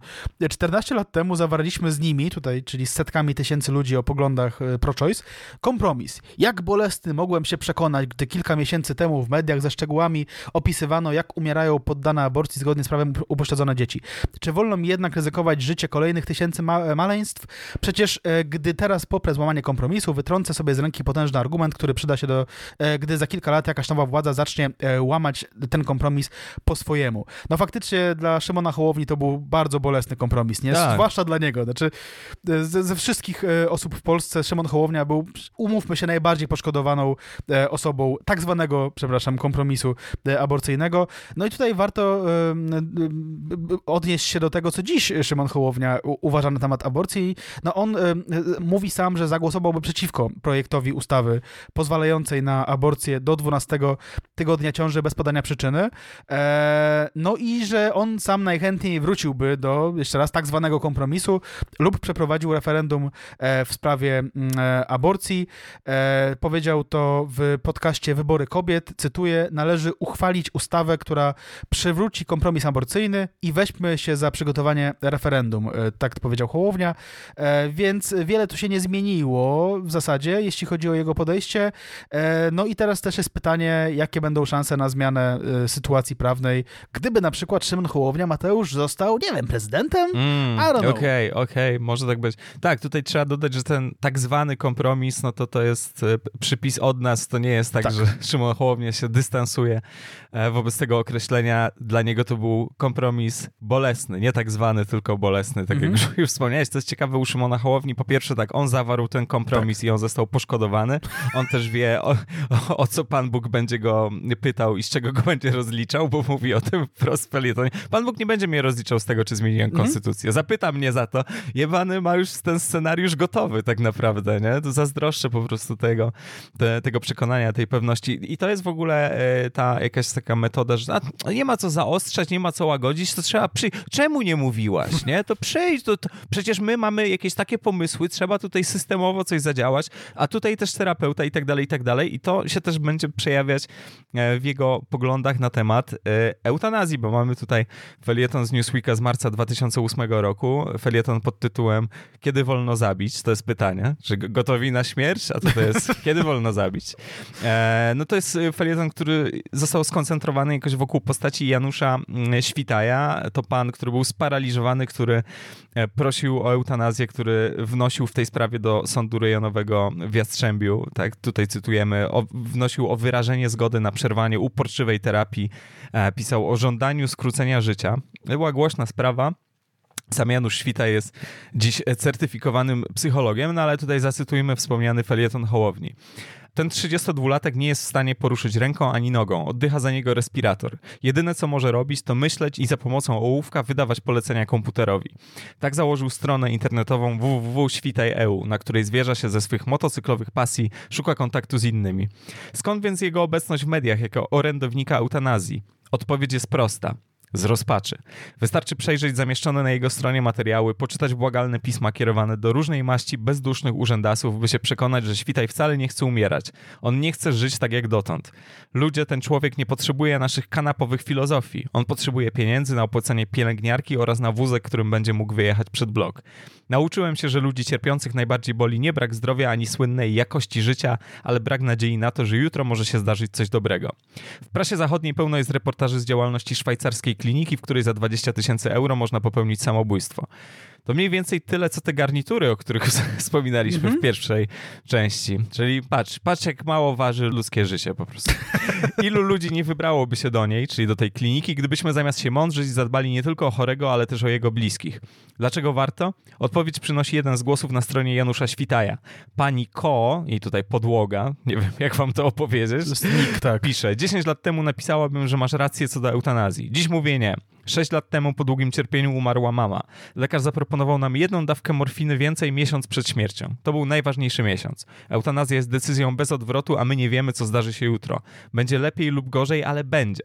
Dlatego, tutaj puentuje Hołownia, nie wolno zabijać. Nie ma nic gorszego niż zabrać człowiekowi jego następny dzień.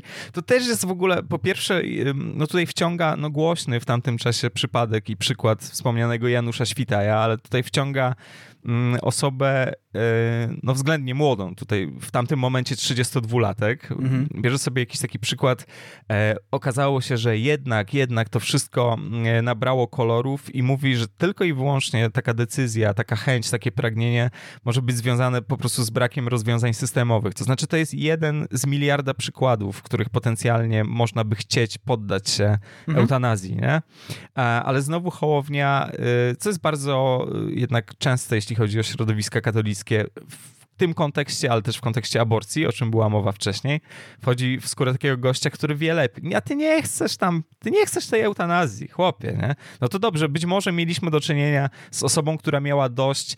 Wiadomo, że sytuacja osób niepełnosprawnych w Polsce jest patowa i jeżeli chodzi o wsparcie państwowe, jest po prostu słabo, nie? Jest to problem, który, który trzeba załatwić, trzeba to naprawić po prostu, żeby tę jakość życia właśnie, z, z której się nabija Hołownia, po prostu zwiększyć takim osobom, nie? Pozwolić im na to po prostu, ale to jest naprawdę przykład no, dobrany w bardzo, bardzo precyzyjny sposób, żeby udowodnić jakąś tezę. Nie, gdyby były te, te, te, to nikt by tak nigdy nie powiedział. Nie, nie mówimy mm. o osobach, które nie mają szans na wyzdrowienie, mają nie siedemdziesiąt, osiemdziesiąt parę lat i wiesz, są w bardzo bolesnej terapii. Nie, nie, ty tam, ty, ty, ty w tę eutanazję to się nie baw, patrz na to, nie? Bo ty złe patrzyłeś, to ja ci wyślę, nie? Wiesz, to jest trochę tego typu, tego typu podejście, jakiś taki bezserwiseryzm u Hołowni bardzo często wychodzi. Tak, znaczy to jest też podobnie sytuacja wygląda w tych jego poglądach dotyczących aborcji, tak? Znaczy on tam tak. proponuje w tym felietonie w zasadzie coś, co nie jest rozwiązaniem systemowym, tak? Tylko coś, co jest jakąś taką umową społeczną pod tytułem, że tak, jeśli znajdziesz się w takiej sytuacji, wsparcie. To przyjdź do mnie, do mojego kolegi, do swojego kolegi z pracy albo do swojego szefa,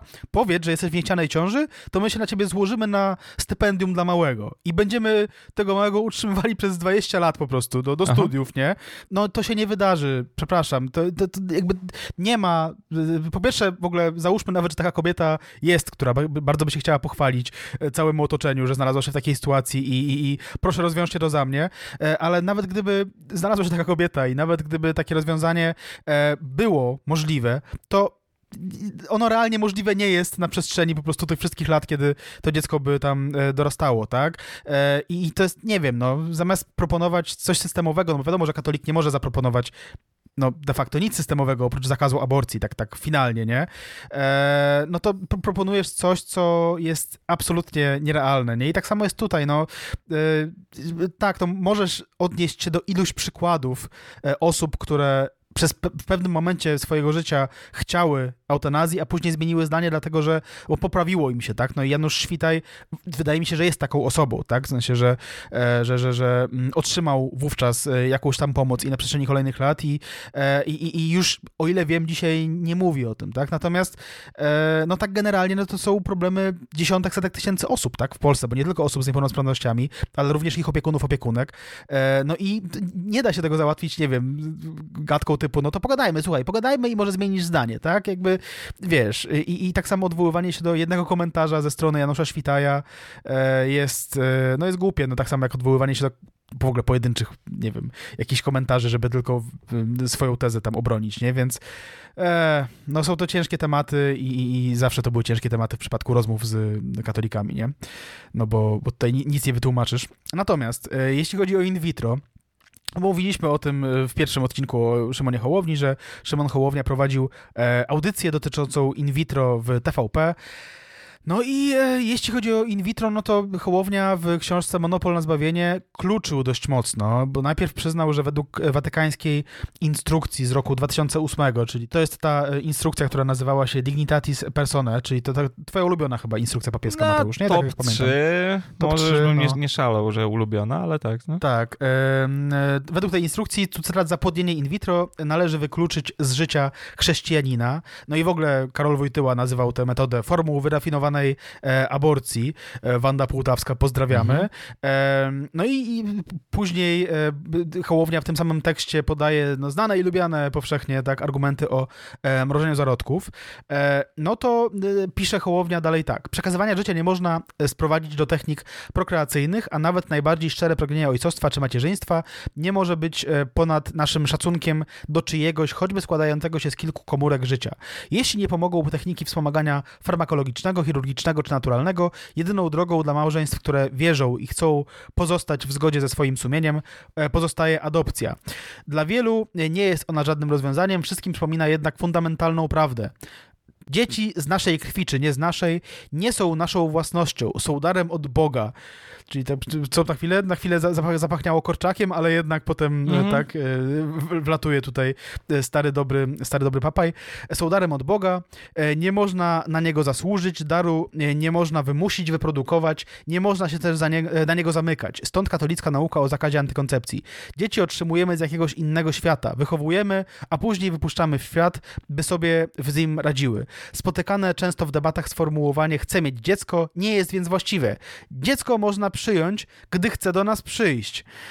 No i nie wiem, Mateusz, no jakby naprawdę tutaj nie chcę zabrzmieć jak jakiś gimbo ateusz, ale zabrzmi może przez moment. Natomiast Szymon Hołownia tutaj stawia za pewnik jakieś takie sformułowania, którym jest daleko do, moim zdaniem, do pewników, tak? Typu, że dziecko e, przychodzi z innego świata, e, są, dzieci są darem od Boga i że można przyjąć, gdy chce do nas przyjść, co nie? No, wydaje mi się, że jednak przyczyny e, niepłodności mogą być inne niż na przykład to, że Pan Bóg akurat nie chce wysłać takiego dziecka na nasz świat, nie? Więc, więc nie wiem, no jest to jakieś takie bleblanie zupełne i, i, i próba jakiegoś takiego, nie wiem, no delikatnego siedzenia na płocie, nie? Przez Szymona Hołownię. Nie wiem, bo mi się wydaje właśnie, że Hołownia jest w kwestii in vitro bardziej radykalny niż w kwestii aborcji. To znaczy, gdy mówi o aborcji, to mówi o tym, że tak, moim zdaniem zabójstwo absolutnie z perspektywy katolika i tak dalej, ale żyjemy w społeczeństwie. A tutaj już po prostu ekstrapoluje jakieś swoje takie przekonanie na, no jednak to jest sprawa bardzo mocno społeczna, tak, kwestia zapłodnienia in vitro jest to sprawa społeczna, to też wiesz, też demograficzna i w ogóle, nie? Jakby możemy tutaj sobie dodać e, jakieś inne przymiotniki, a tutaj wiadomo, to nie jest felieton z Newsweeka, tylko fragment e, Monopolu na zbawienie, ale no po tym fragmencie po prostu ja wracam do gry planszowej, nie? Bo ja, ja, ja, ja nie mogę, bo tutaj jasne, że ta pozycja jakaś taka ideolo Hołowni jest no, no oczywista, nie? Bo się z nią nie kryje, ale to jest jednak tworzenie bardzo, bardzo radykalnych prawd, które są bardzo, bardzo tutaj metafizyczne i ulotne, nie? Kiedy mówisz o tym z, taką, z takim przekonaniem, że no tak, tak, no żyjemy w społeczeństwie, ale generalnie to jak coś, to polecam adopcję, nie? To jest, to jest niezły pomysł. I jeżeli się uda, jeżeli ten cały proces weryfikacji tego potencjalnego rodzica, tych potencjalnych rodziców zostanie zakończony pozytywnie, czyli urzędnicy stwierdzą, że jest okej, okay, to, to jest to sygnał, że to jest dar od Boga, tak? To, to, to Bóg sprawia, że po prostu te wszystkie formalności zostały dopełnione i osoby, które oceniały tego potencjalnego rodzica, stwierdziły, dobra, tak, możemy faktycznie e, zgodzić się na to, żeby opiekowali się tym dzieckiem. Jest to Jest to ciekawe. Oczywiście mówi y, o różnych zarodkowych rzeczach, no bo to jest ulubiony sport y, no, katolickich, prawicowych publicystów, gdy pojawia się temat in vitro, bo pisze też tak w tym samym tekście. Wiem, co piszę, zrobiłem na ten temat kilkanaście programów. Tutaj jest stop. No, widzieliśmy jeden przynajmniej i faktycznie tak. Nie jesteśmy tacy pewni, czy pan Szymon Hołownia wie, co pisze, ale dobra, zrobił. Zrobił kilkanaście programów. To jak z tym, że tam nakręciłem na ten temat po prostu ileś tam filmów, tak, teraz tak. kręcę kolana. To z samych filmów, wiesz, jak było, to, to jest tego typu sytuacja.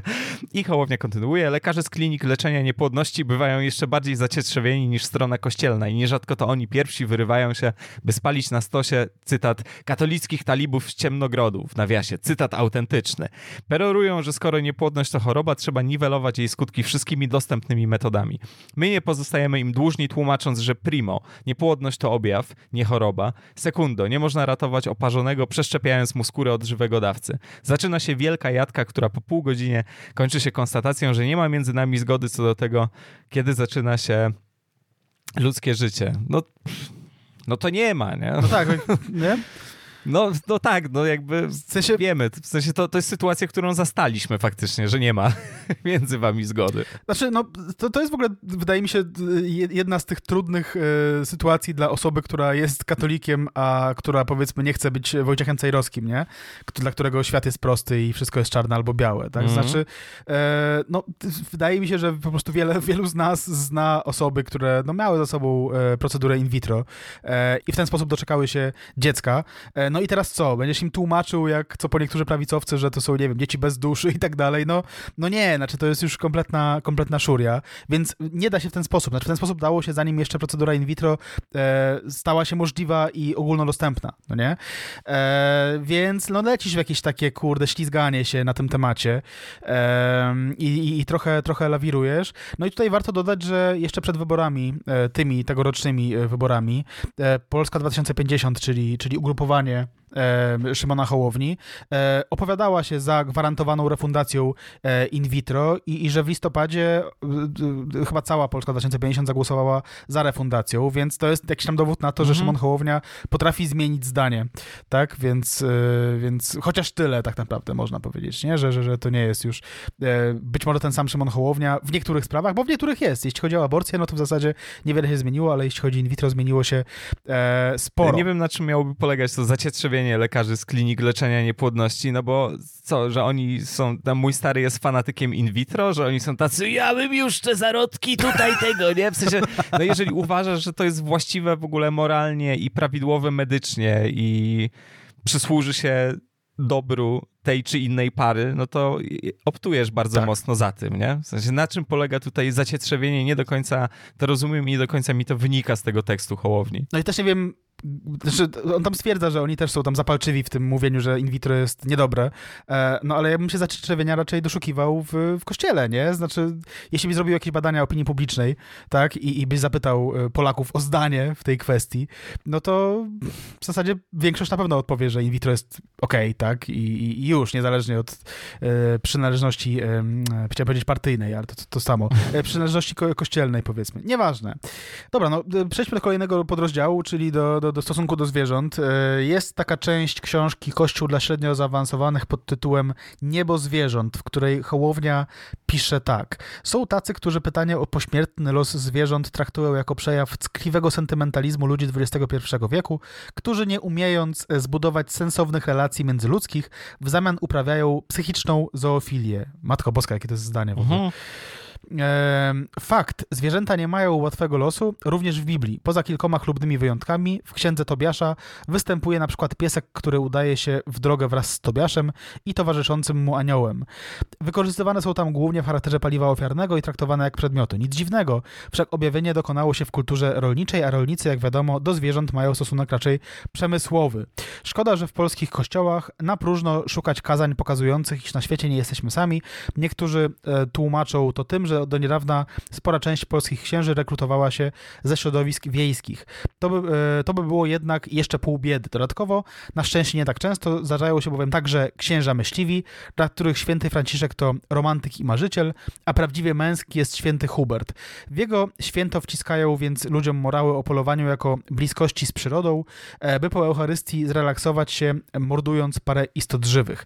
Teza, że zwierzęta są, zostały stworzone po, tylko po to, by milusio skwierczeć na patelni, wydaje mi się po prostu y, zbyt dużym uproszczeniem. Jest to fragment, z którym ja bym się w ogóle zgodził też i, i no, ładnie to wygląda, nawet z perspektywy czasu, powiedzmy, tak trudno się tutaj do czegoś doczepić, ale chwilę później Hołownia wchodzi w, powiedzmy, już bardziej prawicową, prawicową retorykę i, i narrację, bo w książce Tabletki z krzyżykiem w podrozdziale Zwierzęta stworzono do jedzenia czy do kochania e, do, do, Hołownia zaczyna taki, od takich pierdów e, typu, że tam ruchy ekologiczne i wegetariańskie, cytuję, rozkwitają na całym świecie jako pokłosie New Age'owej rewolucji z końca lat sześćdziesiątych. Duża część tych ruchów przy okazji walki o wyzwolenie zwierząt bierze sobie na celownik również Kościół, argumentując, że to właśnie przez chrześcijan psy, koty i świnie są dręczone, e, są zabijane i cierpią. No i tam nie ma jakiegoś sprecyzowania, kto dokładnie tak argumentuje, jakie są te ruchy i w ogóle nie ma oczywiście żadnego przypisu, no bo przypisy w polskich książkach tego rodzaju są absolutnie zbędne. To tylko sobie dyskutuje z chochołem, stwierdzając, że to jest wierutna bzdura i, i, i, i całą tę kwestię jedzenia mięsa i przemysłowej produkcji zwierząt zwala na, uwaga, postoświeceniowość. Tutaj też uwaga dla osób słuchających. W kilkudziesięciu najbliższych sekundach mogą się pojawić graficzne opisy przemysłowej hodowli zwierząt. Cytuję tutaj Hołownię. W średniowieczu zdarzało się, że paw prowadził liturgiczne procesje, a wilka można było ogłosić honorowym obywatelem Gubbio. To w epoce postoświeceniowej wymyślono farmy do przemysłowego tuczu drobiu, gdzie kurczętom przycina się dzioby i łamie skrzydła oraz miele je żywcem na pasze dla innych kur. Cielęta trzyma się przez całe życie w kompletnej ciemności, a koniom łabie nogi, by e, łatwiej było je dowieźć do rzeźni. Żaden chrześcijanin, żaden człowiek, który ma sumienie, nie może mieć na ten temat innego zdania. To wszystko grzechy ciężkie przeciw e, Stwórcy światu. Więc no tak, no z jednej strony Hołownia rzeczywiście poświęcił dużą część swojego publicystycznego żywota na pisanie o tym, że jedzenie zwierząt jest nie okej okay i e, o ile wiadomo, Hołownia sam nie je mięsa, natomiast e, tam nie byłby sobą polski katolik, konserwatysta, prawicowiec, e, publicysta katolicki, gdyby nie powiedział, że to w sumie tak naprawdę trochę wina lewaków i tego, że tam w latach sześćdziesiątych coś tam na zachodzie Europy, więc dzisiaj przycinamy tam ten, nie? Albo, że w ogóle oświecenie i to wszystko wina oświecenia, gdybyśmy trzymali z kościołem, to byłoby lepiej. On lubi sobie stworzyć jakiegoś takiego adwersarza, nie? W sensie na, na rzecz retoryki, po prostu na rzecz wywodu sobie coś tam e, postawi właśnie tego chochoła wspomnianego. To nie jest jakaś żelazna dyscyplina intelektualna, to co uprawia e, Szymon Hołownia w tych swoich książkach. No, z założenia przeznaczonych oczywiście do popularnego czytelnika, ale to nie znaczy, że, że powinien sobie tak żonglować argumentami. No ale co tam pisze jeszcze, bo to e, dosyć ciekawe i myślę, że to jest jedna z tych rzeczy e, na wieść, o których część katolików robi. O nie, no to, to już nie jest, nie jest nasz. Ekskomunikują Hołownię, tak jak Wojciech Cejrowski w programie Bóg w Wielkim Mieście. Mianowicie, czytamy tam tak. Rację ma katechizm, stwierdzając, że możemy kochać zwierzęta, ale nie należy kierować do nich uczuć należnych jedynie osobom. Ewangeliczne teksty, mówiąc wyraźnie o całym stworzeniu, które czeka na zmartwychwstanie, nie pozostawiają chyba wątpliwości, że ze zwierzętami spotkamy się w niebie. Bo jeśli na tamtym świecie jest sprawiedliwość, to ktoś będzie ją musiał oddać nie tylko bezrobotnym, głodnym i chorym, ale również milionom istot, które płacą gardło za to, byśmy mieli co jeść i co na siebie włożyć oraz tym, które nasi bracia i siostry odesłali okaleczone do, do schronisk. No jest to dość, jak na stanowisko katolickie, dosyć progresywne. Na pewno nie jest to jakiś popularny pogląd. Ta debata dotycząca zwierząt, duszy, zaświatów i tak dalej, ona gdzieś się czasami, czasami przewija. Nie precyzuje Szymon Hołownia, czy pies może założyć jednoosobową działalność gospodarczą na przykład, ale i czy powinien płacić mały ZUS cały czas, czy tylko do pewnego momentu, ale myślę, że... Mały pies, mały ZUS. Mały pies... Nie, ja bym chciał, żeby wszystkie... Ja jestem już na pełnym ZUSie od jakiegoś czasu i ja nie życzę tego nikomu, w szczególności pieskom, Bartek. Myślę, że coś takiego można by tutaj jeszcze, e, jeszcze przegłosować. E, no i tak...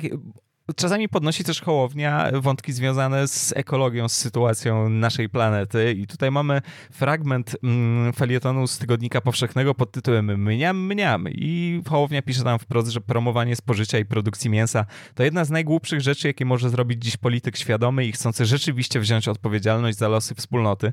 Wiadomo, że to się zmienia, ale jeżeli chodzi o znanych polskich katolików, nie mówię, o, nie mówię o, tylko o fajnych polskich katolikach, tylko o znanych polskich katolikach, jakoś tam o liderach opinii jednak, jeśli chodzi o, o to środowisko, to, to wciąż jest to jakiś nie najbardziej popularny pogląd i tutaj akurat Hołowni trzeba przyznać, że jest jaskrawy w tym temacie, nie? Że po mm-hmm. prostu nie, nie unika tego tematu i mówi o tym wprost.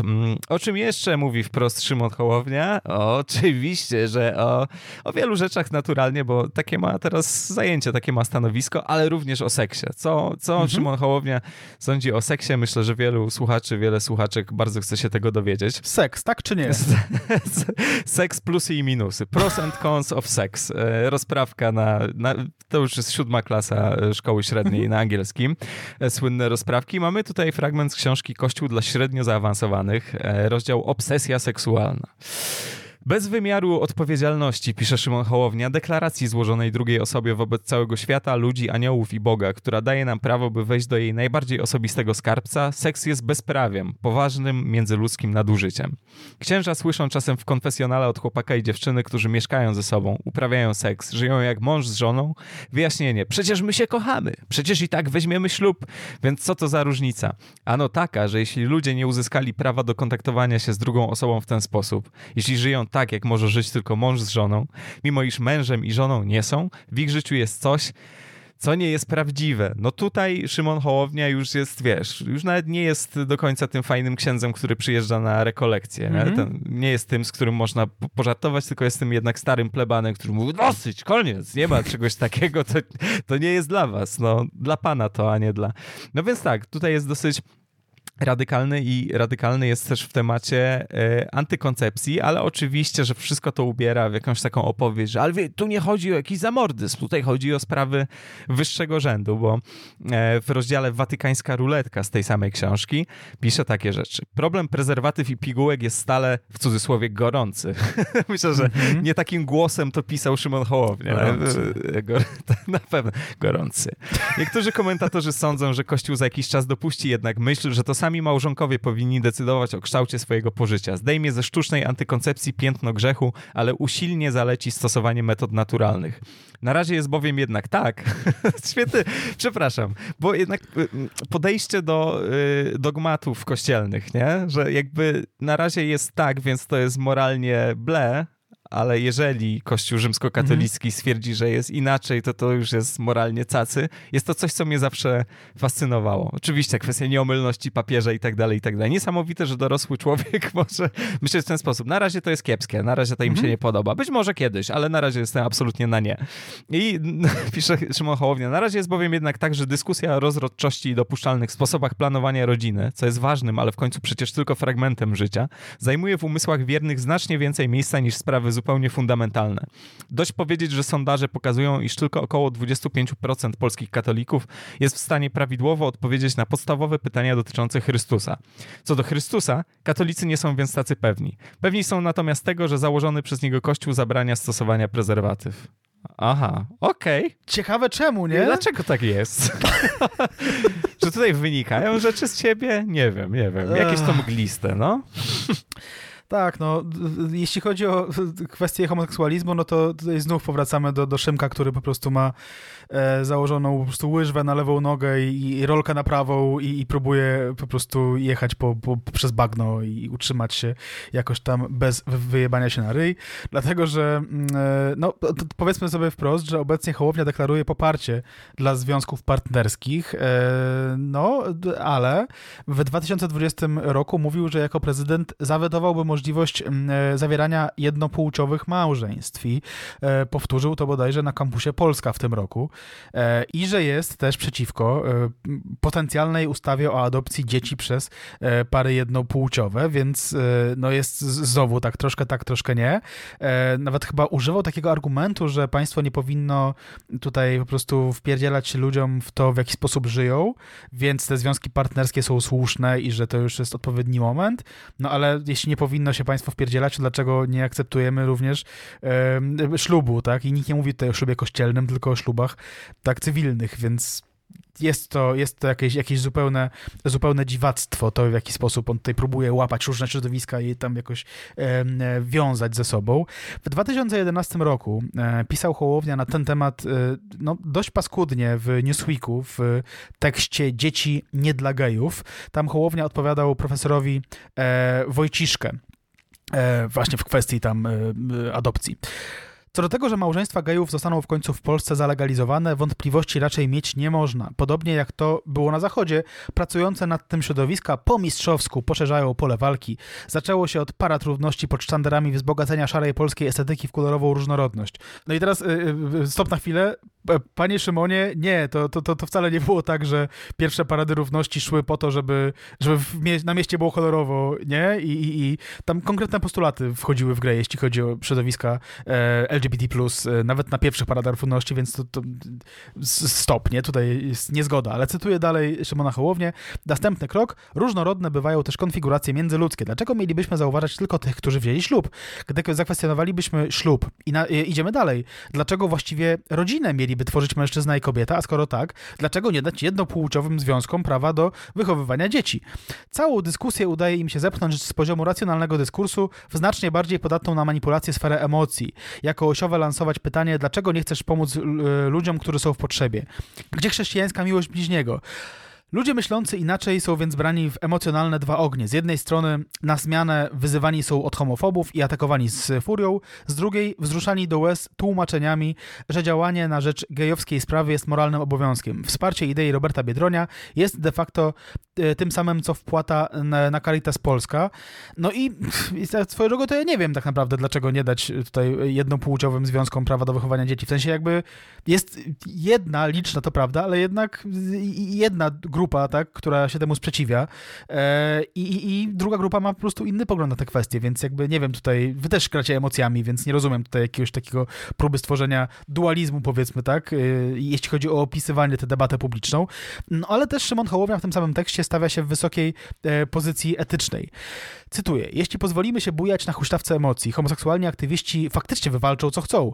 Moim zdaniem możliwe są dwa scenariusze. Pierwszy, po zalegalizowaniu małżeństw homoseksualnych okaże się, że zdecydował się na nie promil społeczności. Okaże się, że wszyscy padliśmy ofiarą tej samej broni, wywołanego kryzysu zaangażowania. Drugi, że ziszczą się marzenia postępowych luminarzy. Wszyscy ze wszystkimi, we wszystkich konfiguracjach będą robić wszystko w grupach rówieśniczych. Obie sytuacje pociągną za sobą trochę ofiar w ludziach, ale zaczynająca się właśnie era ideologicznego totalitaryzmu nie będzie wszak trwała wiecznie. Wystarczy więc, że my twardogłowi poczekamy i, otrzyma- i utrzymamy gotowość na przyjęcie tych, co śmiertelnie zmęczeni życiem według zasady, że prawdą jest to, co w tej chwili czuję, zapragnął znaleźć w tym świecie coś innego niż oni sami. Szymon, wiesz co, dobra, to jest, przypomnę jeszcze tekst z dwa tysiące jedenastego roku, nie z tysiąc dziewięćset dziewięćdziesiątego szóstego, tak? No tutaj jest sporo tez dotyczących tego, że tutaj po prostu jest jakaś e, e, międzynarodówka po prostu, wiesz, liberalna, która chce nam e, układać życia, ale nie wiem, skąd są te tezy wzięte.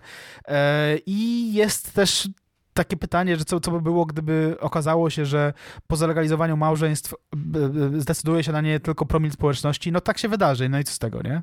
Znaczy, no tak, tak, tak też, też mnie to zatrzymało. Co jeśli? No nic, no gówno, ale warto podkreślić, że Hołownia jest czasami no, tylko o krok od Jędraszewskiego, nie? To znaczy Hołownia no, jednak posługiwał się językiem polskiej prawicy i nie ma co mm-hmm. udawać, że nie. I że jakieś sformułowania w rodzaju ideologicznego totalitaryzmu, mm-hmm. a, jakieś takie argumenty w rodzaju, że zgodnie z marzeniami postępowych luminarzy wszyscy ze wszystkimi we wszystkich konfiguracjach. To, to są te same figury, nie? To są te same figury, które są jakoś tam równoważone jednak tym dobrym wychowaniem, to znaczy gdzieś się zatrzymam jednak krok przed mm-hmm. tymi jakimś turboprawicowym felietonistą, ale jednak będę bardzo, bardzo blisko. Tylko dodam, że ciekawe jest to, że, że, że Hołownia jest w stanie wykrzesać z siebie dużą empatię w stosunku, nie wiem, do pewnych grup, tak, nie wiem, migrantów, tak, osób wykluczonych, mieszkających na globalnym południu i tak dalej, a tutaj w ogóle nie jest w stanie spostrzec, że tam są ludzie, którzy potrzebują rozwiązania prawnego, żeby było im trochę łatwiej, tylko właśnie mówi o jakiejś międzynarodówce i tam luminarzach i tak dalej, nie? To jest... Hołownia oczywiście nie pogardza, ale idzie full, niech się nie afiszują, bo tak. Oczywiście to nie jest tak, że on będzie po prostu rzucał mięs, no bo nie je mięsa, he, he, ale że będzie po prostu rzucał jakieś tam kalumnie na te osoby L G B T, tylko będzie mówił, że no, no ale jakby tutaj się zatrzymajmy, że szan- szanujemy, czy ja mogę szanować, po prostu kochać tych ludzi, ale nie chcieć dla nich praw człowieka. No ja bym odpowiedział, że nie, no nie, nie możesz, nie, ale w jego światopoglądzie jest na to miejsce. W tym samym dwa tysiące jedenastym roku powstał tekst Prawo do odmienności. To była polemika Hołowni z tekstem Piotra Pacewicza. Tutaj się pojawia kwestia adopcji przez pary homoseksualne. Moi adwersarze powiedzą, przecież geje już adoptują dzieci jako osoby formalnie samotne, więc po co sankcjonować fikcję? Czy prawo jest tylko po to, by ułatwiać wszystkim wszystko, czy również po to, by tworzyć ramy życia w pluralistycznym społeczeństwie? Żyjąc w nim, żyjemy w społeczeństwie, żyjąc w nim nie zgadzam się, by z moich podatków finansowano próby ustawowego określania, że znów cytat z klasyka, czarne jest białe, a białe jest czarne. Przepraszam za godną prawicowego czekisty podejrzliwość. Spoko. nie, nie ma sprawy. To, a, a, a co dokładnie? I Hołownia tłumaczy, dlaczego mówimy o związkach partnerskich? Czy tylko dlatego, że słówko konkubinat ma wdzięk milicyjnych protokołów? No... No sorry, nie? Ale to jest to i jeszcze to wszystko jest y, taki podlane tym sosikiem za moje pieniądze. Mm-hmm. Za moje pieniądze. No i teraz Szymon Hołownia za nasze pieniądze e, pracuje i zobaczymy, co, co tam dalej. Jest też fragment w tym tekście na temat parad równości, który znowu pokazuje, że Szymon Hołownia nie kminił i prawdopodobnie nie kmini, o co w tym wszystkim chodzi, bo idzie takimi właśnie efektownymi obrazkami. Pyta, dlaczego niechęć do paradowania na platformie w peruce, szpilkach i spódniczce ma czynić ze mnie obywatela drugiej kategorii. Oczywiście sprowadzanie parad równości do tamtego, tiul, boa, bla, bla, to już mniejsza o to. I chochoł, nie? Przy okazji. Nie, nie wiem dlaczego, w sensie nie czyni, jakby niechęć do paradowania na platformie w peruce nie czyni z nikogo obywatela drugiej kategorii. W sensie nie mam problemu, jeśli ktoś to robi, absolutnie spoko, ale ja na przykład nie, nie jestem na tych platformach w przebraniu. Nie? W sensie wiesz, o co chodzi. No znowu sobie stwarza tutaj sztucznego wroga i mm-hmm. czuję się osaczony o tym osaczeniu, o, tym, o tej oblężonej twierdzy jeszcze będziemy mówić, nie? Ale to jest takie, Jezus Maria, mi się to nie podoba, to już mnie chyba chcą zabić. Nie? To jest tego typu historia. I pisze dalej, dlaczego nie mam pytać, czy w barwnym, kolorowym, otwartym tym, to jest w cudzysłowie świecie, poza przymiotnikami są jakieś rzeczowniki. Dlaczego nie mam prawa żywić szacunku do osób homoseksualnych bez automatycznej zgody na jednopłciowe małżeństwa? Dobrze życząc wszystkim żyjącym w związkach nieformalnych, nie uważać za uprawnione instytucjonalizowanie małżeństw light.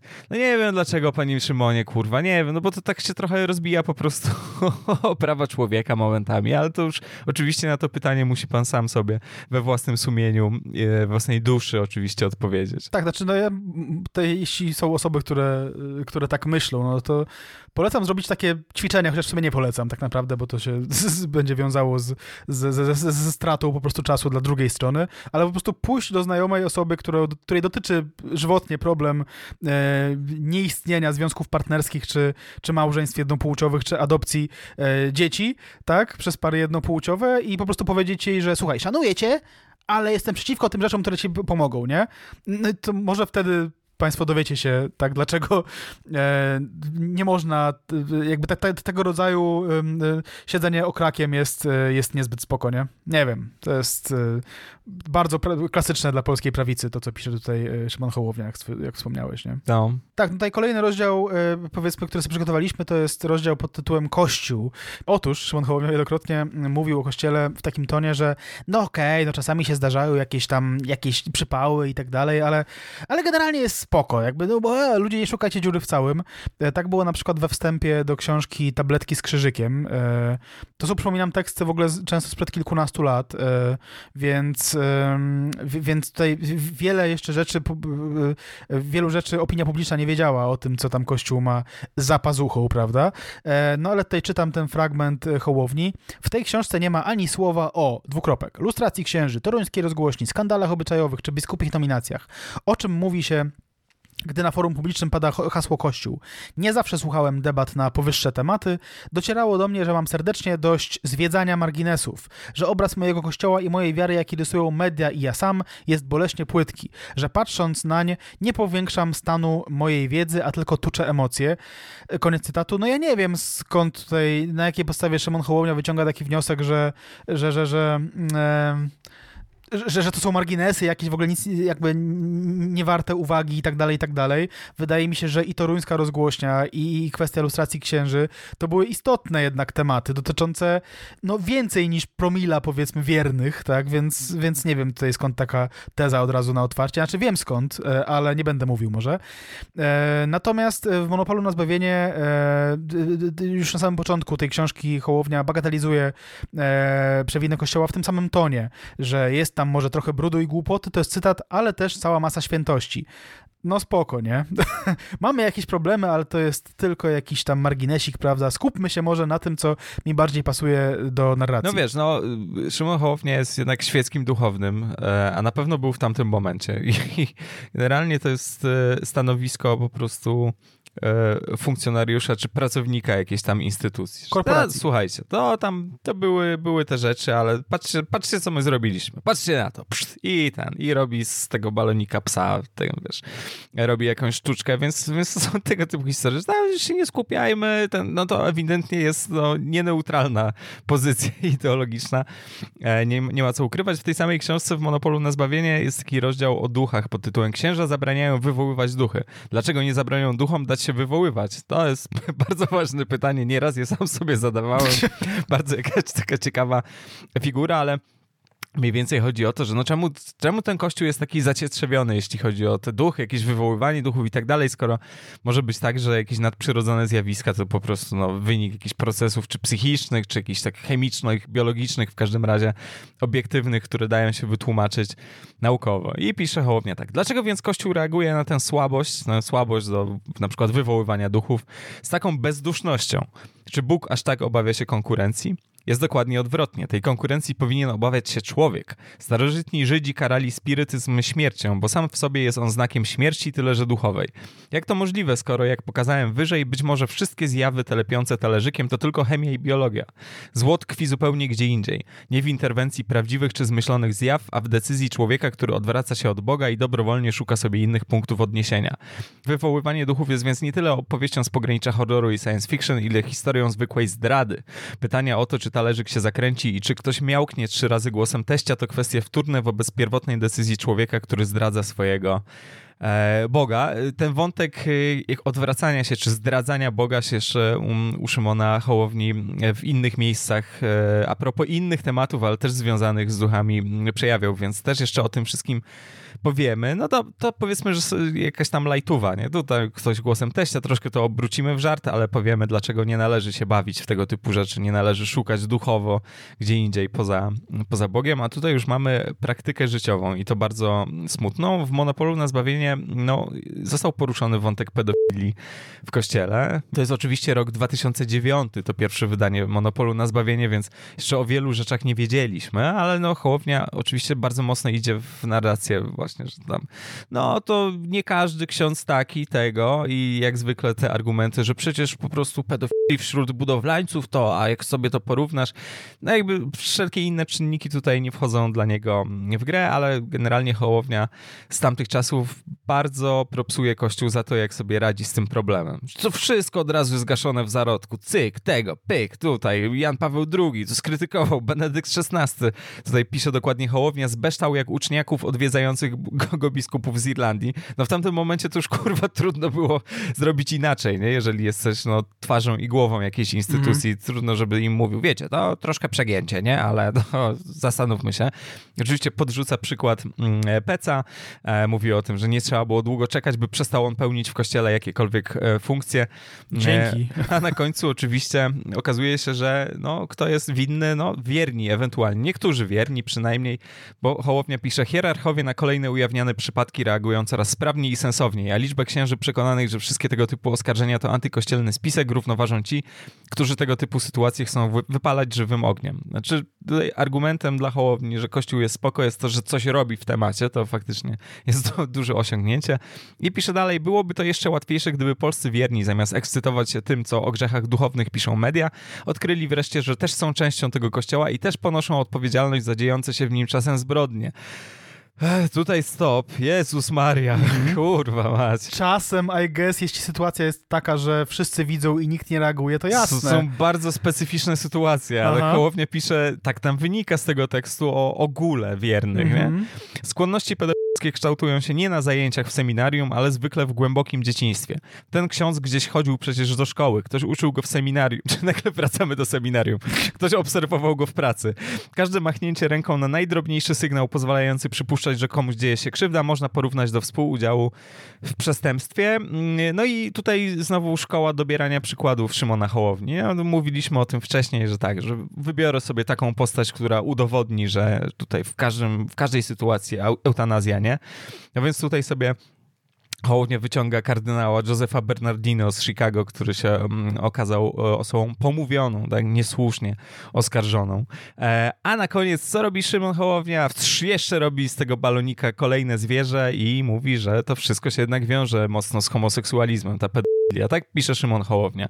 Istotna część oskarżeń pod adresem księży dotyczy romansów z kilkunastoletnimi ministrantami albo z młodymi mężczyznami. Gdy w dwa tysiące piątym roku Watykan wydał więc zakaz wstępu do seminariów osobom, i tutaj jest cytat, z utrwaloną orientacją homoseksualną, obrońcy wszelkich wolności zaraz podnieśli przeciw temu głośny raban. No już potem nie kontynuuję tego tematu, dlaczego ten raban nie był okej, okay, ale no jakby skupmy się na tym, jaki to jest język i jaka to jest w ogóle retoryka, jaka to jest argumentacja. To znaczy Szymon Hołownia wziął szufelkę i jakby poradził sobie z problemem pedofilii w kościele w taki sposób, że wiecie, to prawdopodobnie były homoseksualne romanse z młodymi tam ministrantami czy z innymi młodymi mężczyznami. Kurwa mać, nie? To jest sprowadzanie problemu pedofilii właśnie do tego.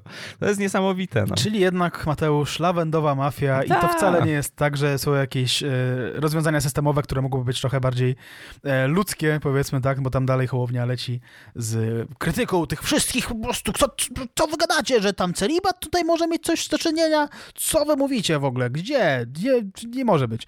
Więc, więc tak, no jeśli chodzi też o, o, o majątek Kościoła, to, to Szymonowi Hołowni zdarzało się e, na ten temat wypowiadać. E, no i w Monopolu na zbawienia, znaczy więc i, i w grze planszowej również, e, jest takie zagadnienie, ma też takie pytanie, taki teraz ci quiz zadam. Czytasz w prasie, że komisja majątkowa, tutaj stop na chwilę, o tym czym była komisja majątkowa e, powiemy za chwilkę, że komisja majątkowa przyznała zakonowi dwie wsie, cztery miasteczka i wyspę. Ho, ho, takie, mm-hmm. takie krotochwilne pytanie. I teraz masz cztery opcje, Mateusz. A. Trafia cię szlak na pazerność kościoła. B. Stop. Traf... A. Ale Mateusz, tylko jedna z opcji zbliża cię do zbawienia, a pozostałe nie. Dobra, da, dawaj, oddają. dawaj kolejne. B. Trafia cię szlak na państwo, które ukradło tyle, że powinno dorzucić jeszcze kilka zamków oraz łańcuch górski. C. W tej sprawie Kościół zachowuje się dziwnie, ale dziwnie zachowuje się, zachowuje się też państwo. I D. Żadna odpowiedź nie jest prawidłowa, Mateusz. Co tam... A. A, wciąż A. Mm-hmm, mm-hmm. No więc ten, ten, ten punkcik zbliżający w grze planszowej gracza do zbawienia leci za odpowiedź C, czyli że no Kościół może tam trochę tam ekscentrycznie, ale państwo w sumie też ma trochę na sumieniu, więc, więc prawda, znowu, znowu okrak leci bardzo mocno.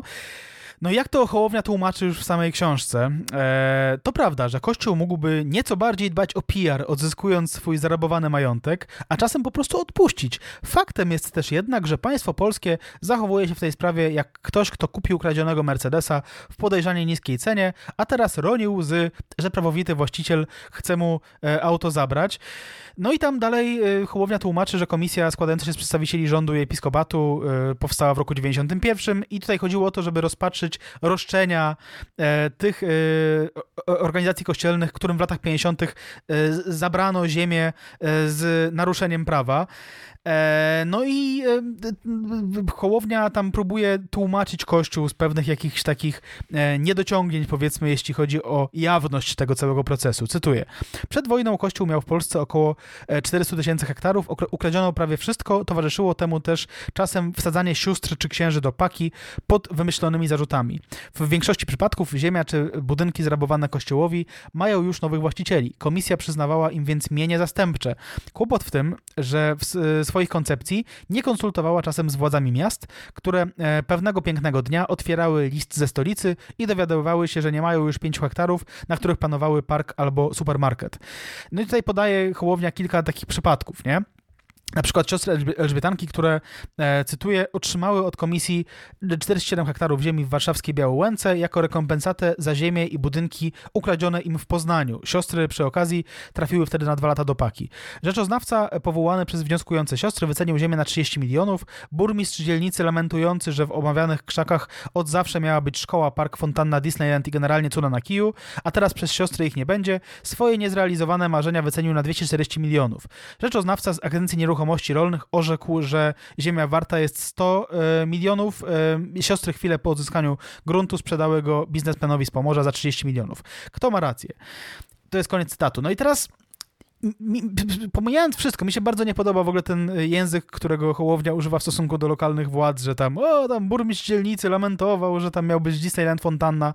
No Szymon, może tam coś miało być jednak, nie? W sensie, że ja wiem, że tutaj e, ironizujesz, nie? Ale to jest niepotrzebna ironia, dlatego, że faktycznie to były takie sytuacje, że nagle lokalne władze dowiadywały się, że chuj, że nie postawisz tam, kurwa, tego, co tam miało być, tylko tutaj będą siostry jakieś tam, tak? Albo, albo ja, jakaś tam ziemia e, p, p, dla kościoła i nie bardzo dało się z tym nic zrobić, nie bardzo dało się od tego odwołać, nie? Tak, tak. No tym bardziej, że oczywiście tutaj pojawia się ta komisja majątkowa nie tylko w quizie, tylko ona jest tutaj kontekstem, tak? Ona zaistniała i ona zajmowała się tym, żeby jakoś te sprawy uporządkować, żeby to skradzione mienie jakoś tam wracało. No, tak, na rzecz sprawiedliwości działała, tylko że no, ta komisja została rozwiązana przez Tuska, który był wtedy, e, również, wtedy również był premierem w dwa tysiące jedenastym roku, Donald Tusk. Komisję majątkową rozwiązał. Dlaczego? No, dowiadujemy się między innymi z tekstu Marcina Pietraszewskiego z Gazety Wyborczej z dwa tysiące dwudziestego drugiego roku, no bo ta komisja po prostu nie działała albo działała w sposób bardzo, bardzo dziwny, tak? Jeden wniosek, tutaj cytuję, był rozpatrywany kilkakrotnie, rekord to piętnaście rozstrzygnięć w jednej sprawie.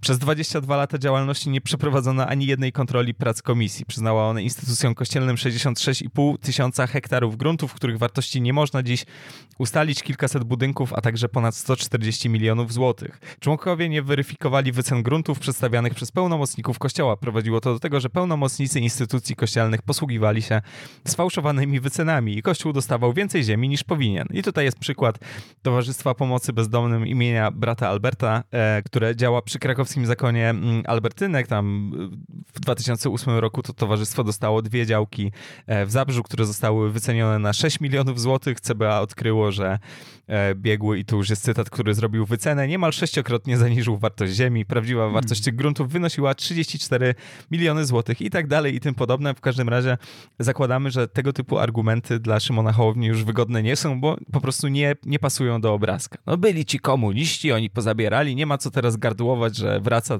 że wraca ta ziemia, no bo to wszystko jest jednak na rzecz sprawiedliwości. No dlatego mówię o tym, że no jednak Hołownia trochę działa jako ten funkcjonariusz Kościoła rzymskokatolickiego w Polsce, nie? No tutaj mm. absolutnie to nie jest mój kościół, to jakieś afery, coś tam, te pedofilie i tak dalej. Nie, nie, my robimy dobre rzeczy i tutaj sprawiedliwość dziejowa zadziałała. Eee, no ale wróćmy tak, Tomek na tropach Yeti, a Szymon w oblężonej twierdzy po prostu siedzi i płacze, bo mamy tego typu jakieś wątki związane z prześladowaniami chrześcijan. Czy chodzi tam o czasy, które sportretował Henryk Sienkiewicz w Quo Vadis? Nie, chodzi o dwa tysiące dwunasty, gdy odbyło się euro, polsko-ukraińskie euro dwa tysiące dwanaście. Jest taki felieton z Newsweeka, Jezus, nazizm i tym podobne. Mocny tytuł, nie ma co ukrywać, ale no, zasadza się ten tekst na tym, że Szymon Hołownia idzie po raz pierwszy w życiu na, na mecz futbolowy z okazji właśnie wspomnianego euro.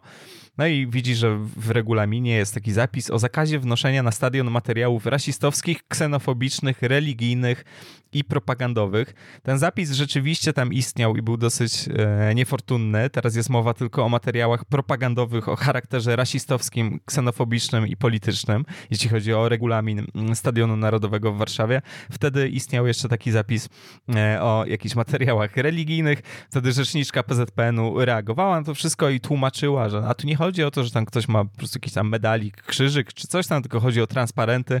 Chodzi o to, żeby tutaj cytat na stadionie było tylko to, co jest bezpośrednio związane z meczem. Czyli na przykład napisy jebać P Z P N. Jebać P Z P N, no tak, tak, no jest to zdecydowanie związane z meczem. Nawet jeżeli nie grają Polacy, to, to jest to po prostu rzecz korowa dla polskich fanów piłki nożnej.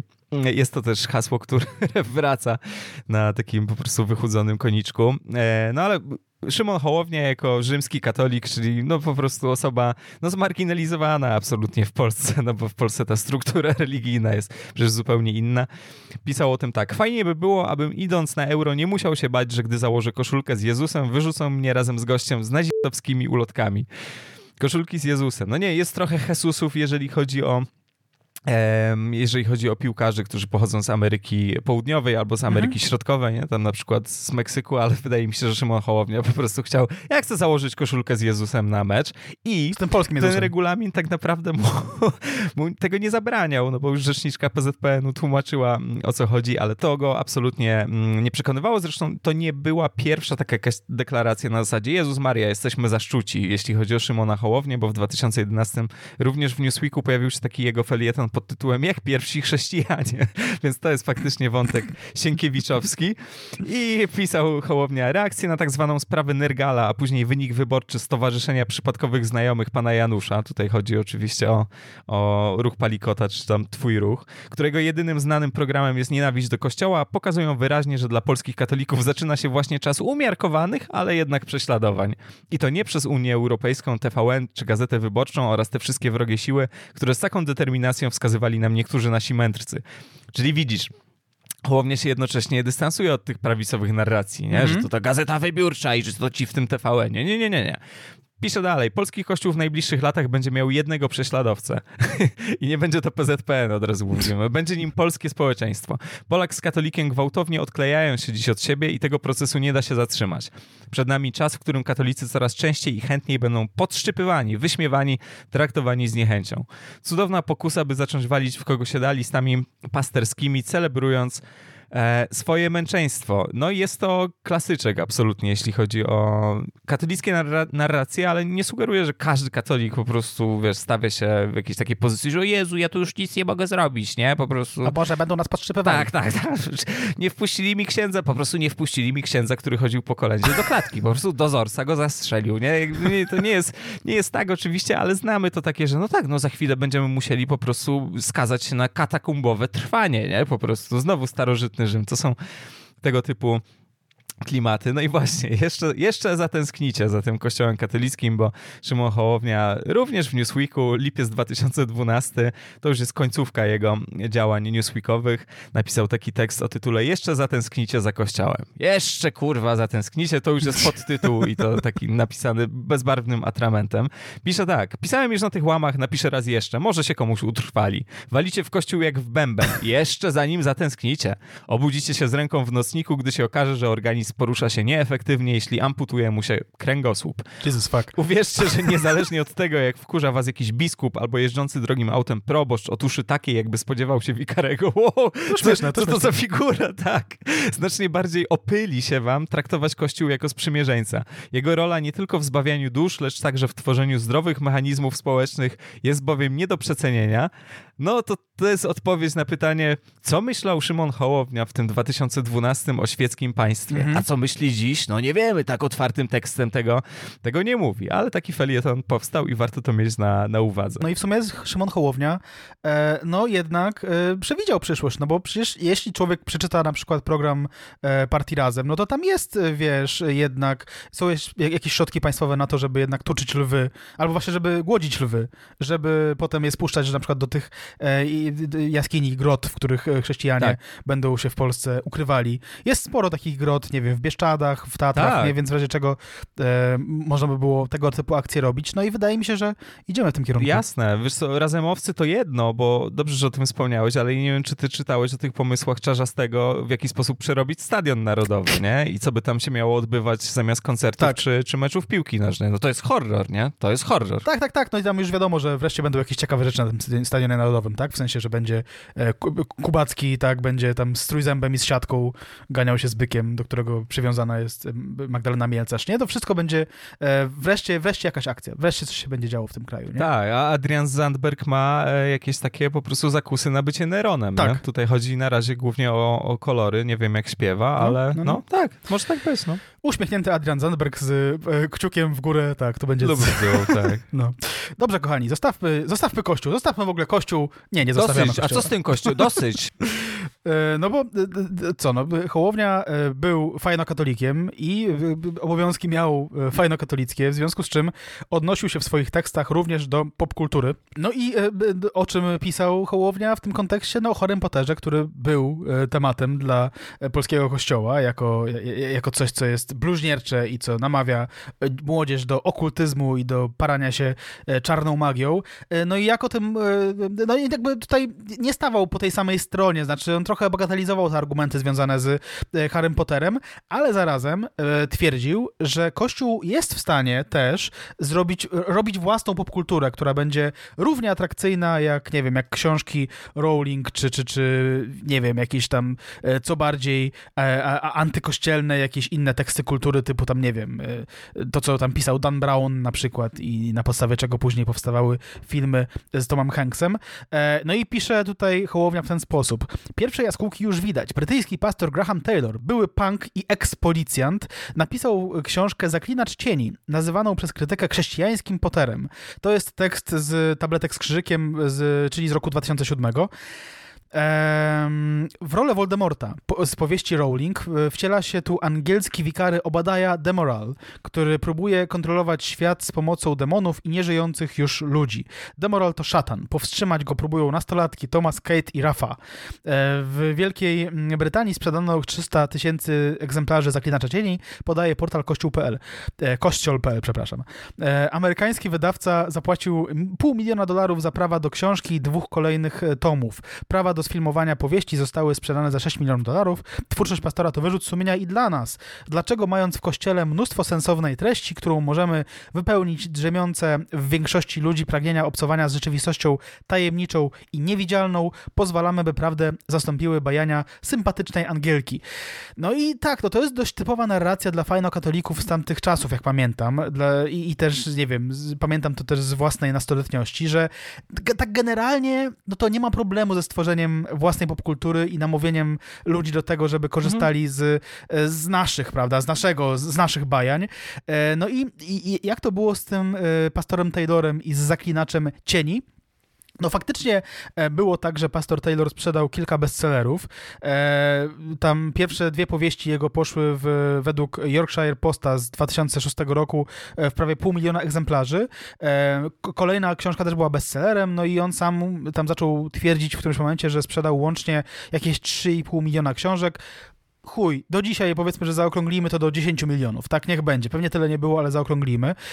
E, I faktycznie media się tym jarały, że oto przyszedł pastor, który, który tutaj wywróci zaraz stolik, jeśli chodzi o, o, o, o to, co czytają i oglądają nasze dzieci.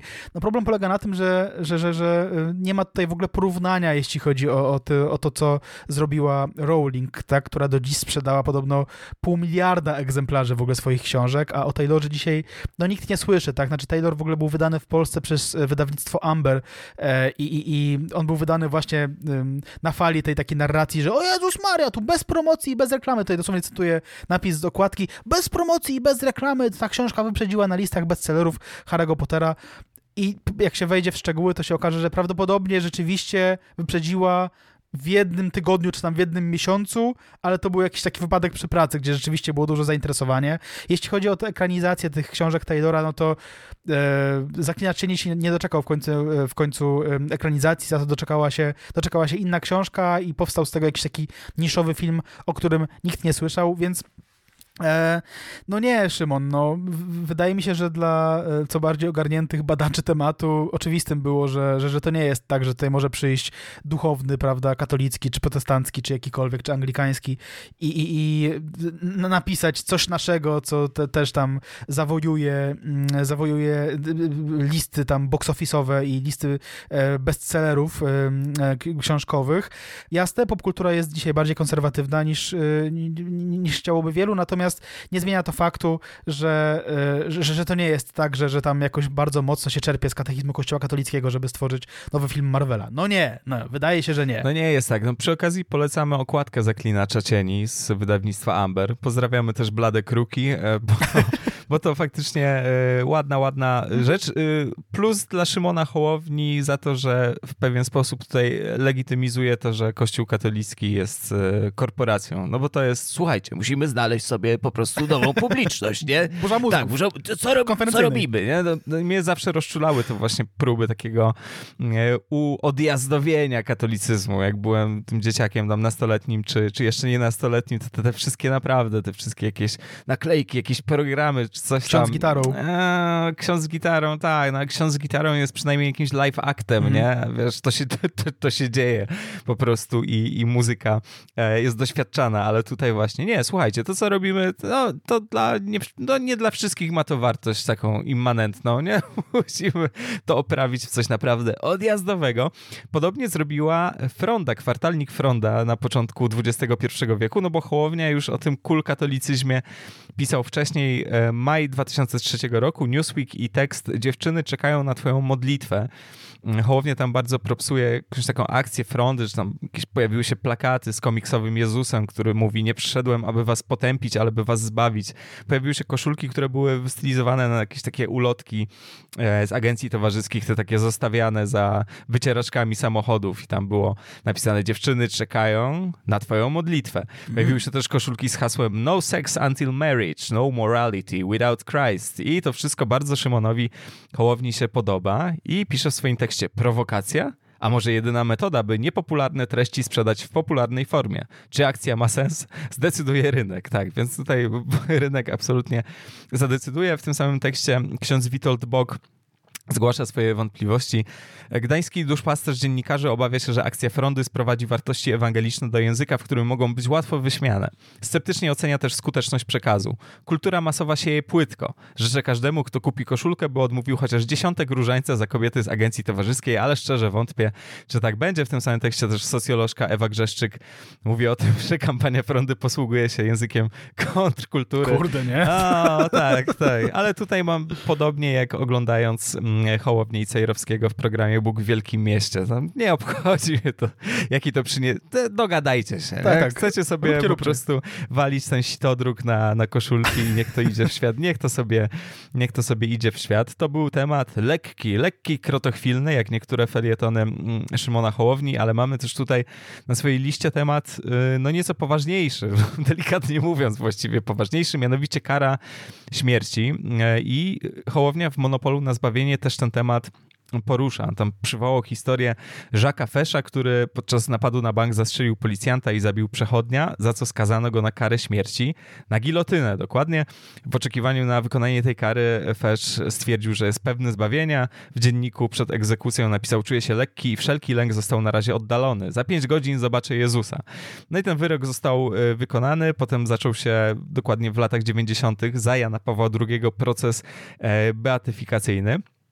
I Hołownia pisze tak, to co zrobiłem jest karygodne, ale ja nie jestem karygodny, zapisał w swoim dzienniku Fesz. Nie trzeba chyba lepszej dedykacji dla wszystkich tych, którzy twierdzą, że kara śmierci jest do pogodzenia z chrześcijaństwem, konstruując teorię o tym, że wszak człowiek ma prawo do obrony własnej, że kara śmierci odstrasza potencjalnych zbrodniarzy albo to dopiero intelektualny smaczek, śmierć skazańca to odkupienie jego grzechów. Hołownia się z tym nie zgadza i pisze dalej, zwolennicy kary śmierci powołują się często na to, że katechizm Kościoła katolickiego nie rozstrzyga definitywnie, czy można, czy też nie można jej stosować. Jasno w tej sprawie wypowiadali się jednak papieże.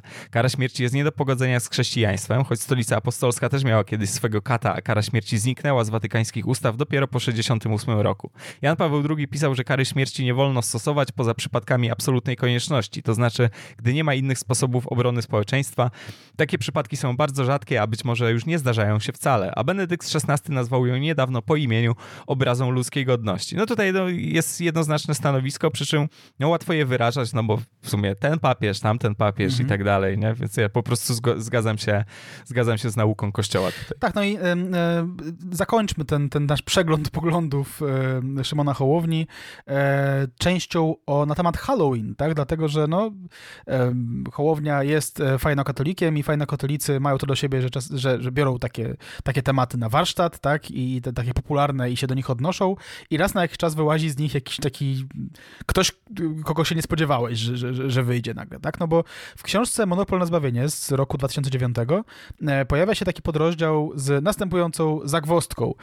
Jest Halloween. Dziecko sąsiadów lata z dynią na głowie. I tutaj do wyboru w tej grze planszowej są trzy możliwości. A. Idziesz do garażu po swoją dynię. B. Idziesz na poważną rozmowę do sąsiadów. Dziś dynia, jutro amulety, pojutrze dziecko będzie satanistą. C. Podstawiasz mu nogę, gówniarz porysował ci wczoraj samochód. Mateusz, dawaj. E, to z pazernością kościoła wybieram. Nie wiem, czy było na liście.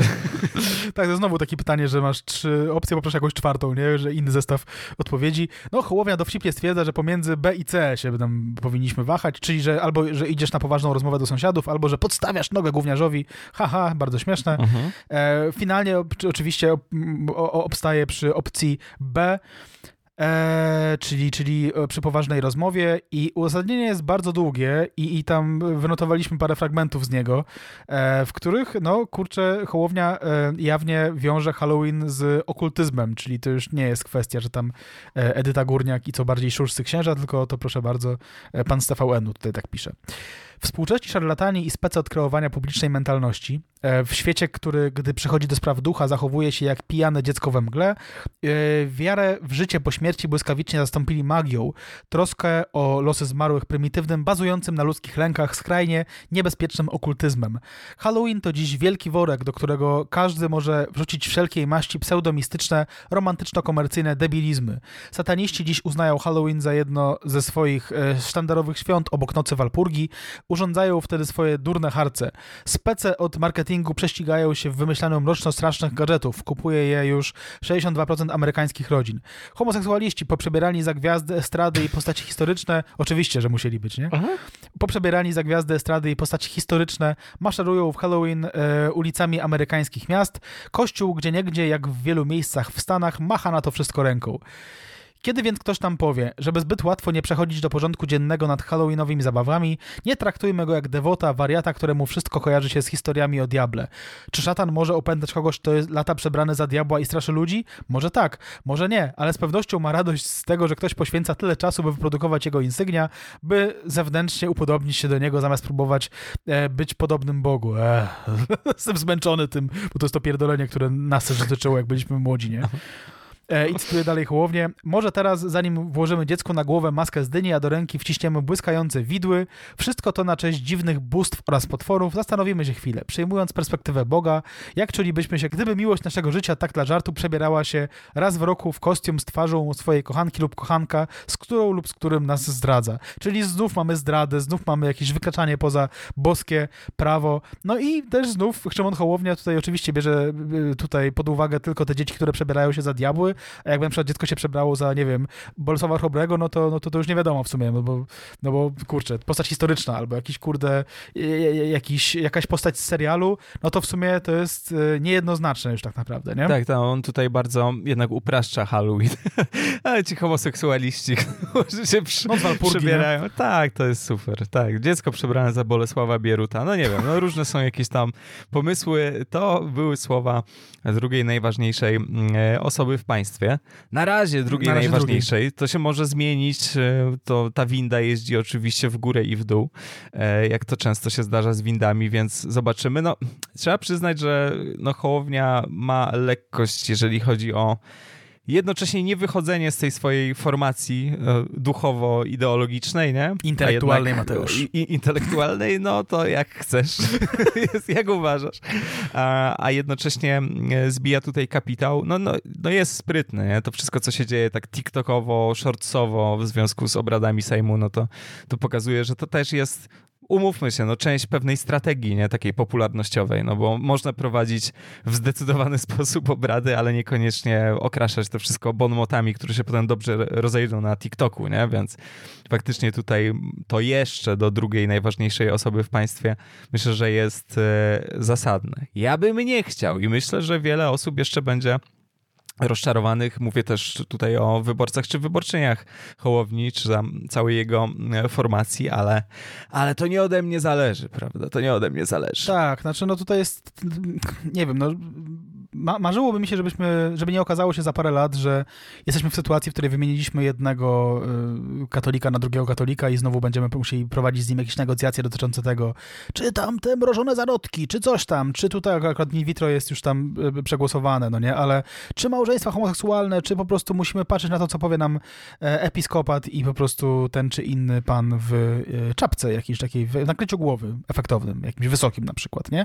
To czas pokaże, czas pokaże, jak powiedział pewien polski artysta. Za chwilę jeszcze nasze gościnie, które zapowiemy, ale ja podrzucam prywatę ze swojej strony, jako że sto pięćdziesiąt lat temu założyliśmy taki portal jak popmoderna kropka p l, który miał rozmaite perypetie. Teraz wracamy trochę do korzeni i oddajemy to miejsce młodzieży, młodzieży i można do nas wysyłać propozycje tekstów. Nie do mnie i do Bartka, tylko do mnie i do Olgi, z którą prowadzimy ten portal. Także polecam wam to wszystko. Nawet jeżeli nie macie dwudziestu dwóch, dziewięciu, w ogóle nie przejmujcie się wiekiem. Adres to redakcja małpa popmoderna.pl.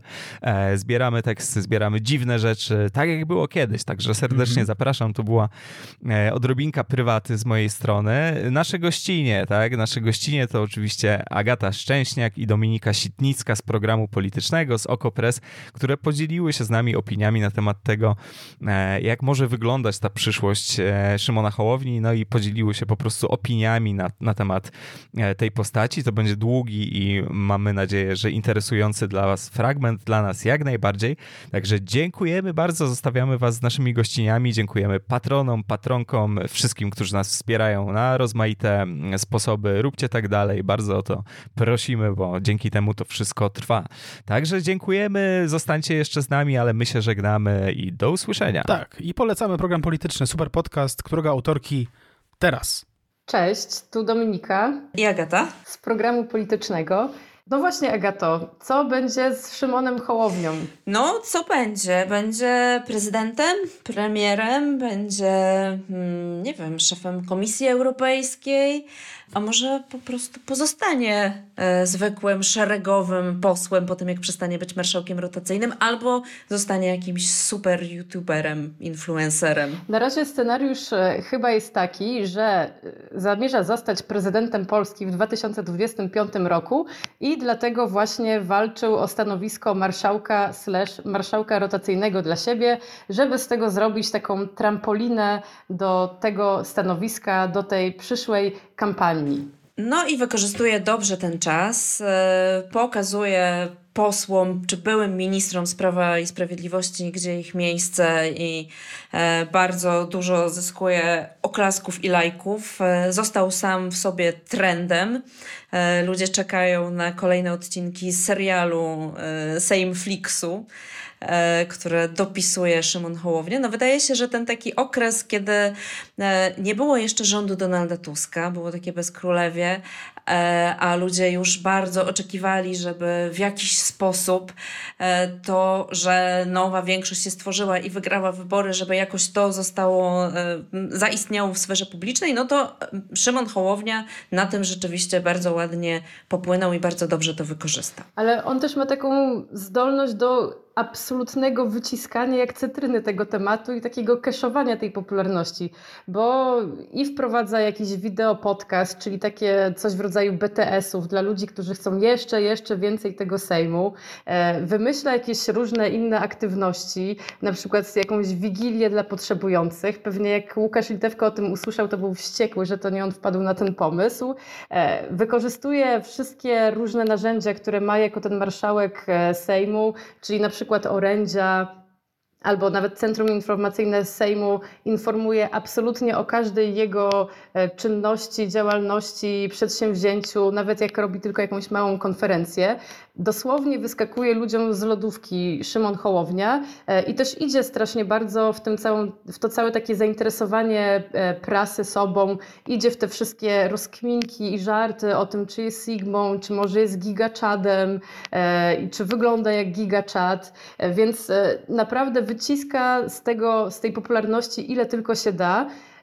I to są w sumie, niby to stawia go w dobrej pozycji, no ale też jest jednocześnie jakimś moim zdaniem wyzwaniem dla niego, no bo po pierwsze może się ludziom przejeść. Może być go za dużo, ludzie mogą mieć go dość, tych jego żartów, tego, że, że naprawdę jest wszędzie i, i wyskakuje ludziom z lodówki.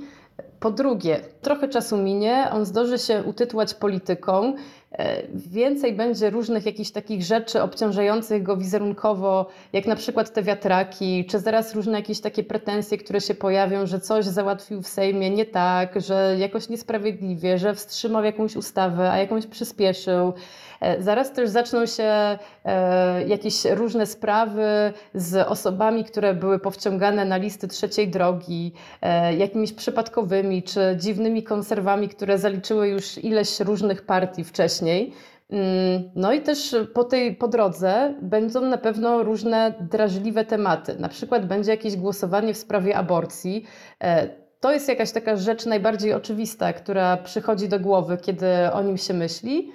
Ludzie nie do końca wiedzą, jakie on ma poglądy, bo on też jakoś tak skutecznie zaciemnia, odkąd został politykiem, ten obraz, mówiąc, że to jest wybór kobiet, że trzeba jakieś referendum zrobić, no ale tutaj przyjdzie co do czego i będzie prędzej czy później ta ustawa dotycząca legalizacji aborcji do dwunastego tygodnia w Sejmie i Szymon Hołownia będzie musiał zagłosować za albo przeciw.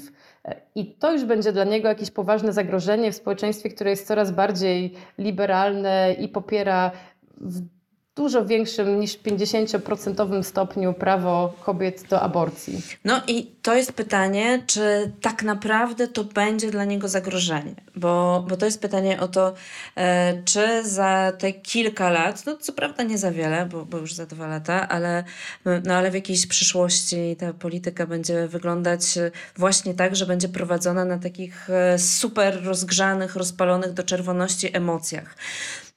Bo z tego, co wiemy, jak już obserwujemy teraz Szymona Hołownię, z sygnałów, które on wysyła, ale też co, co ja wiem z rozmów z zapleczem strategicznym Szymona Hołowni, no to on raczej celuje w, to bardziej konserwatywne, w, to, w tę bardziej konserwatywną część społeczeństwa i raczej nastawia się na to, żeby odebrać część wyborców Prawu i Sprawiedliwości. Te takie e, sieroty po, po PiSie, te, te osoby, które na Prawo i Sprawiedliwość z różnych powodów głosowały, ale potem się zniechęciły.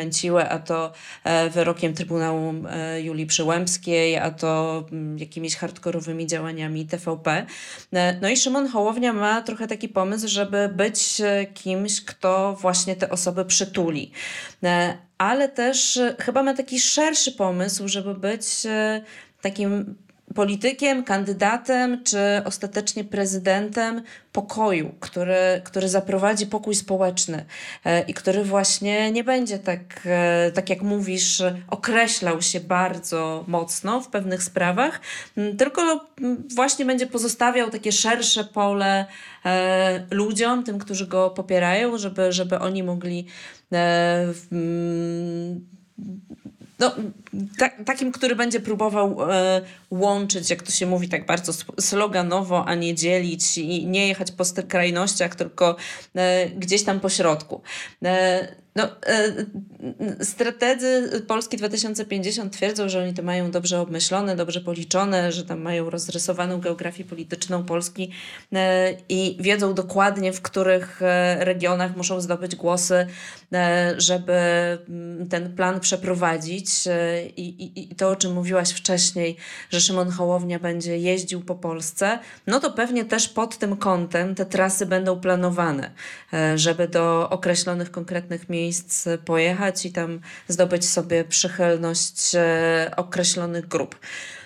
Nawet jeżeli zaplecze Szymona Hołowni ma już wytyczoną jakąś strategię, to ja jednak będę się trzymać tego, że przed nami dwa lata polityki sejmowej, będzie się dużo działo I Hołownia za te dwa lata już nie będzie taki projekcyjny, jak był przez ostatni czas, bo będzie miał mnóstwo sytuacji, w których będzie musiał się opowiedzieć po jednej ze stron i podjąć jakąś decyzję. A ja sobie przypominam rozmowę z jednym z polityków, nie z partii Hołowni, tylko z Platformy Obywatelskiej, który mówił, że jak patrzy na Hołownię, to, to, to ma takie wrażenie, że, że jest na ringu i że ten Hołownia jest jak bokser, który właśnie dostał mocny cios i tam przewraca się i zalewa się krwią, a wszyscy w Sejmie ze wszystkich innych partii stoją naokoło i zastanawiają się, ustoi czy nie ustoi, będzie nokaut czy nie będzie nokautu. No i wielokrotnie w ciągu ostatnich miesięcy Szymon Hołownia udowadniał, że tak, ustał, da- dawał radę. Były kryzysy, już spadało mu bardzo mocno poparcie, on jednak cały czas jakoś te kolejne kryzysy przechodził.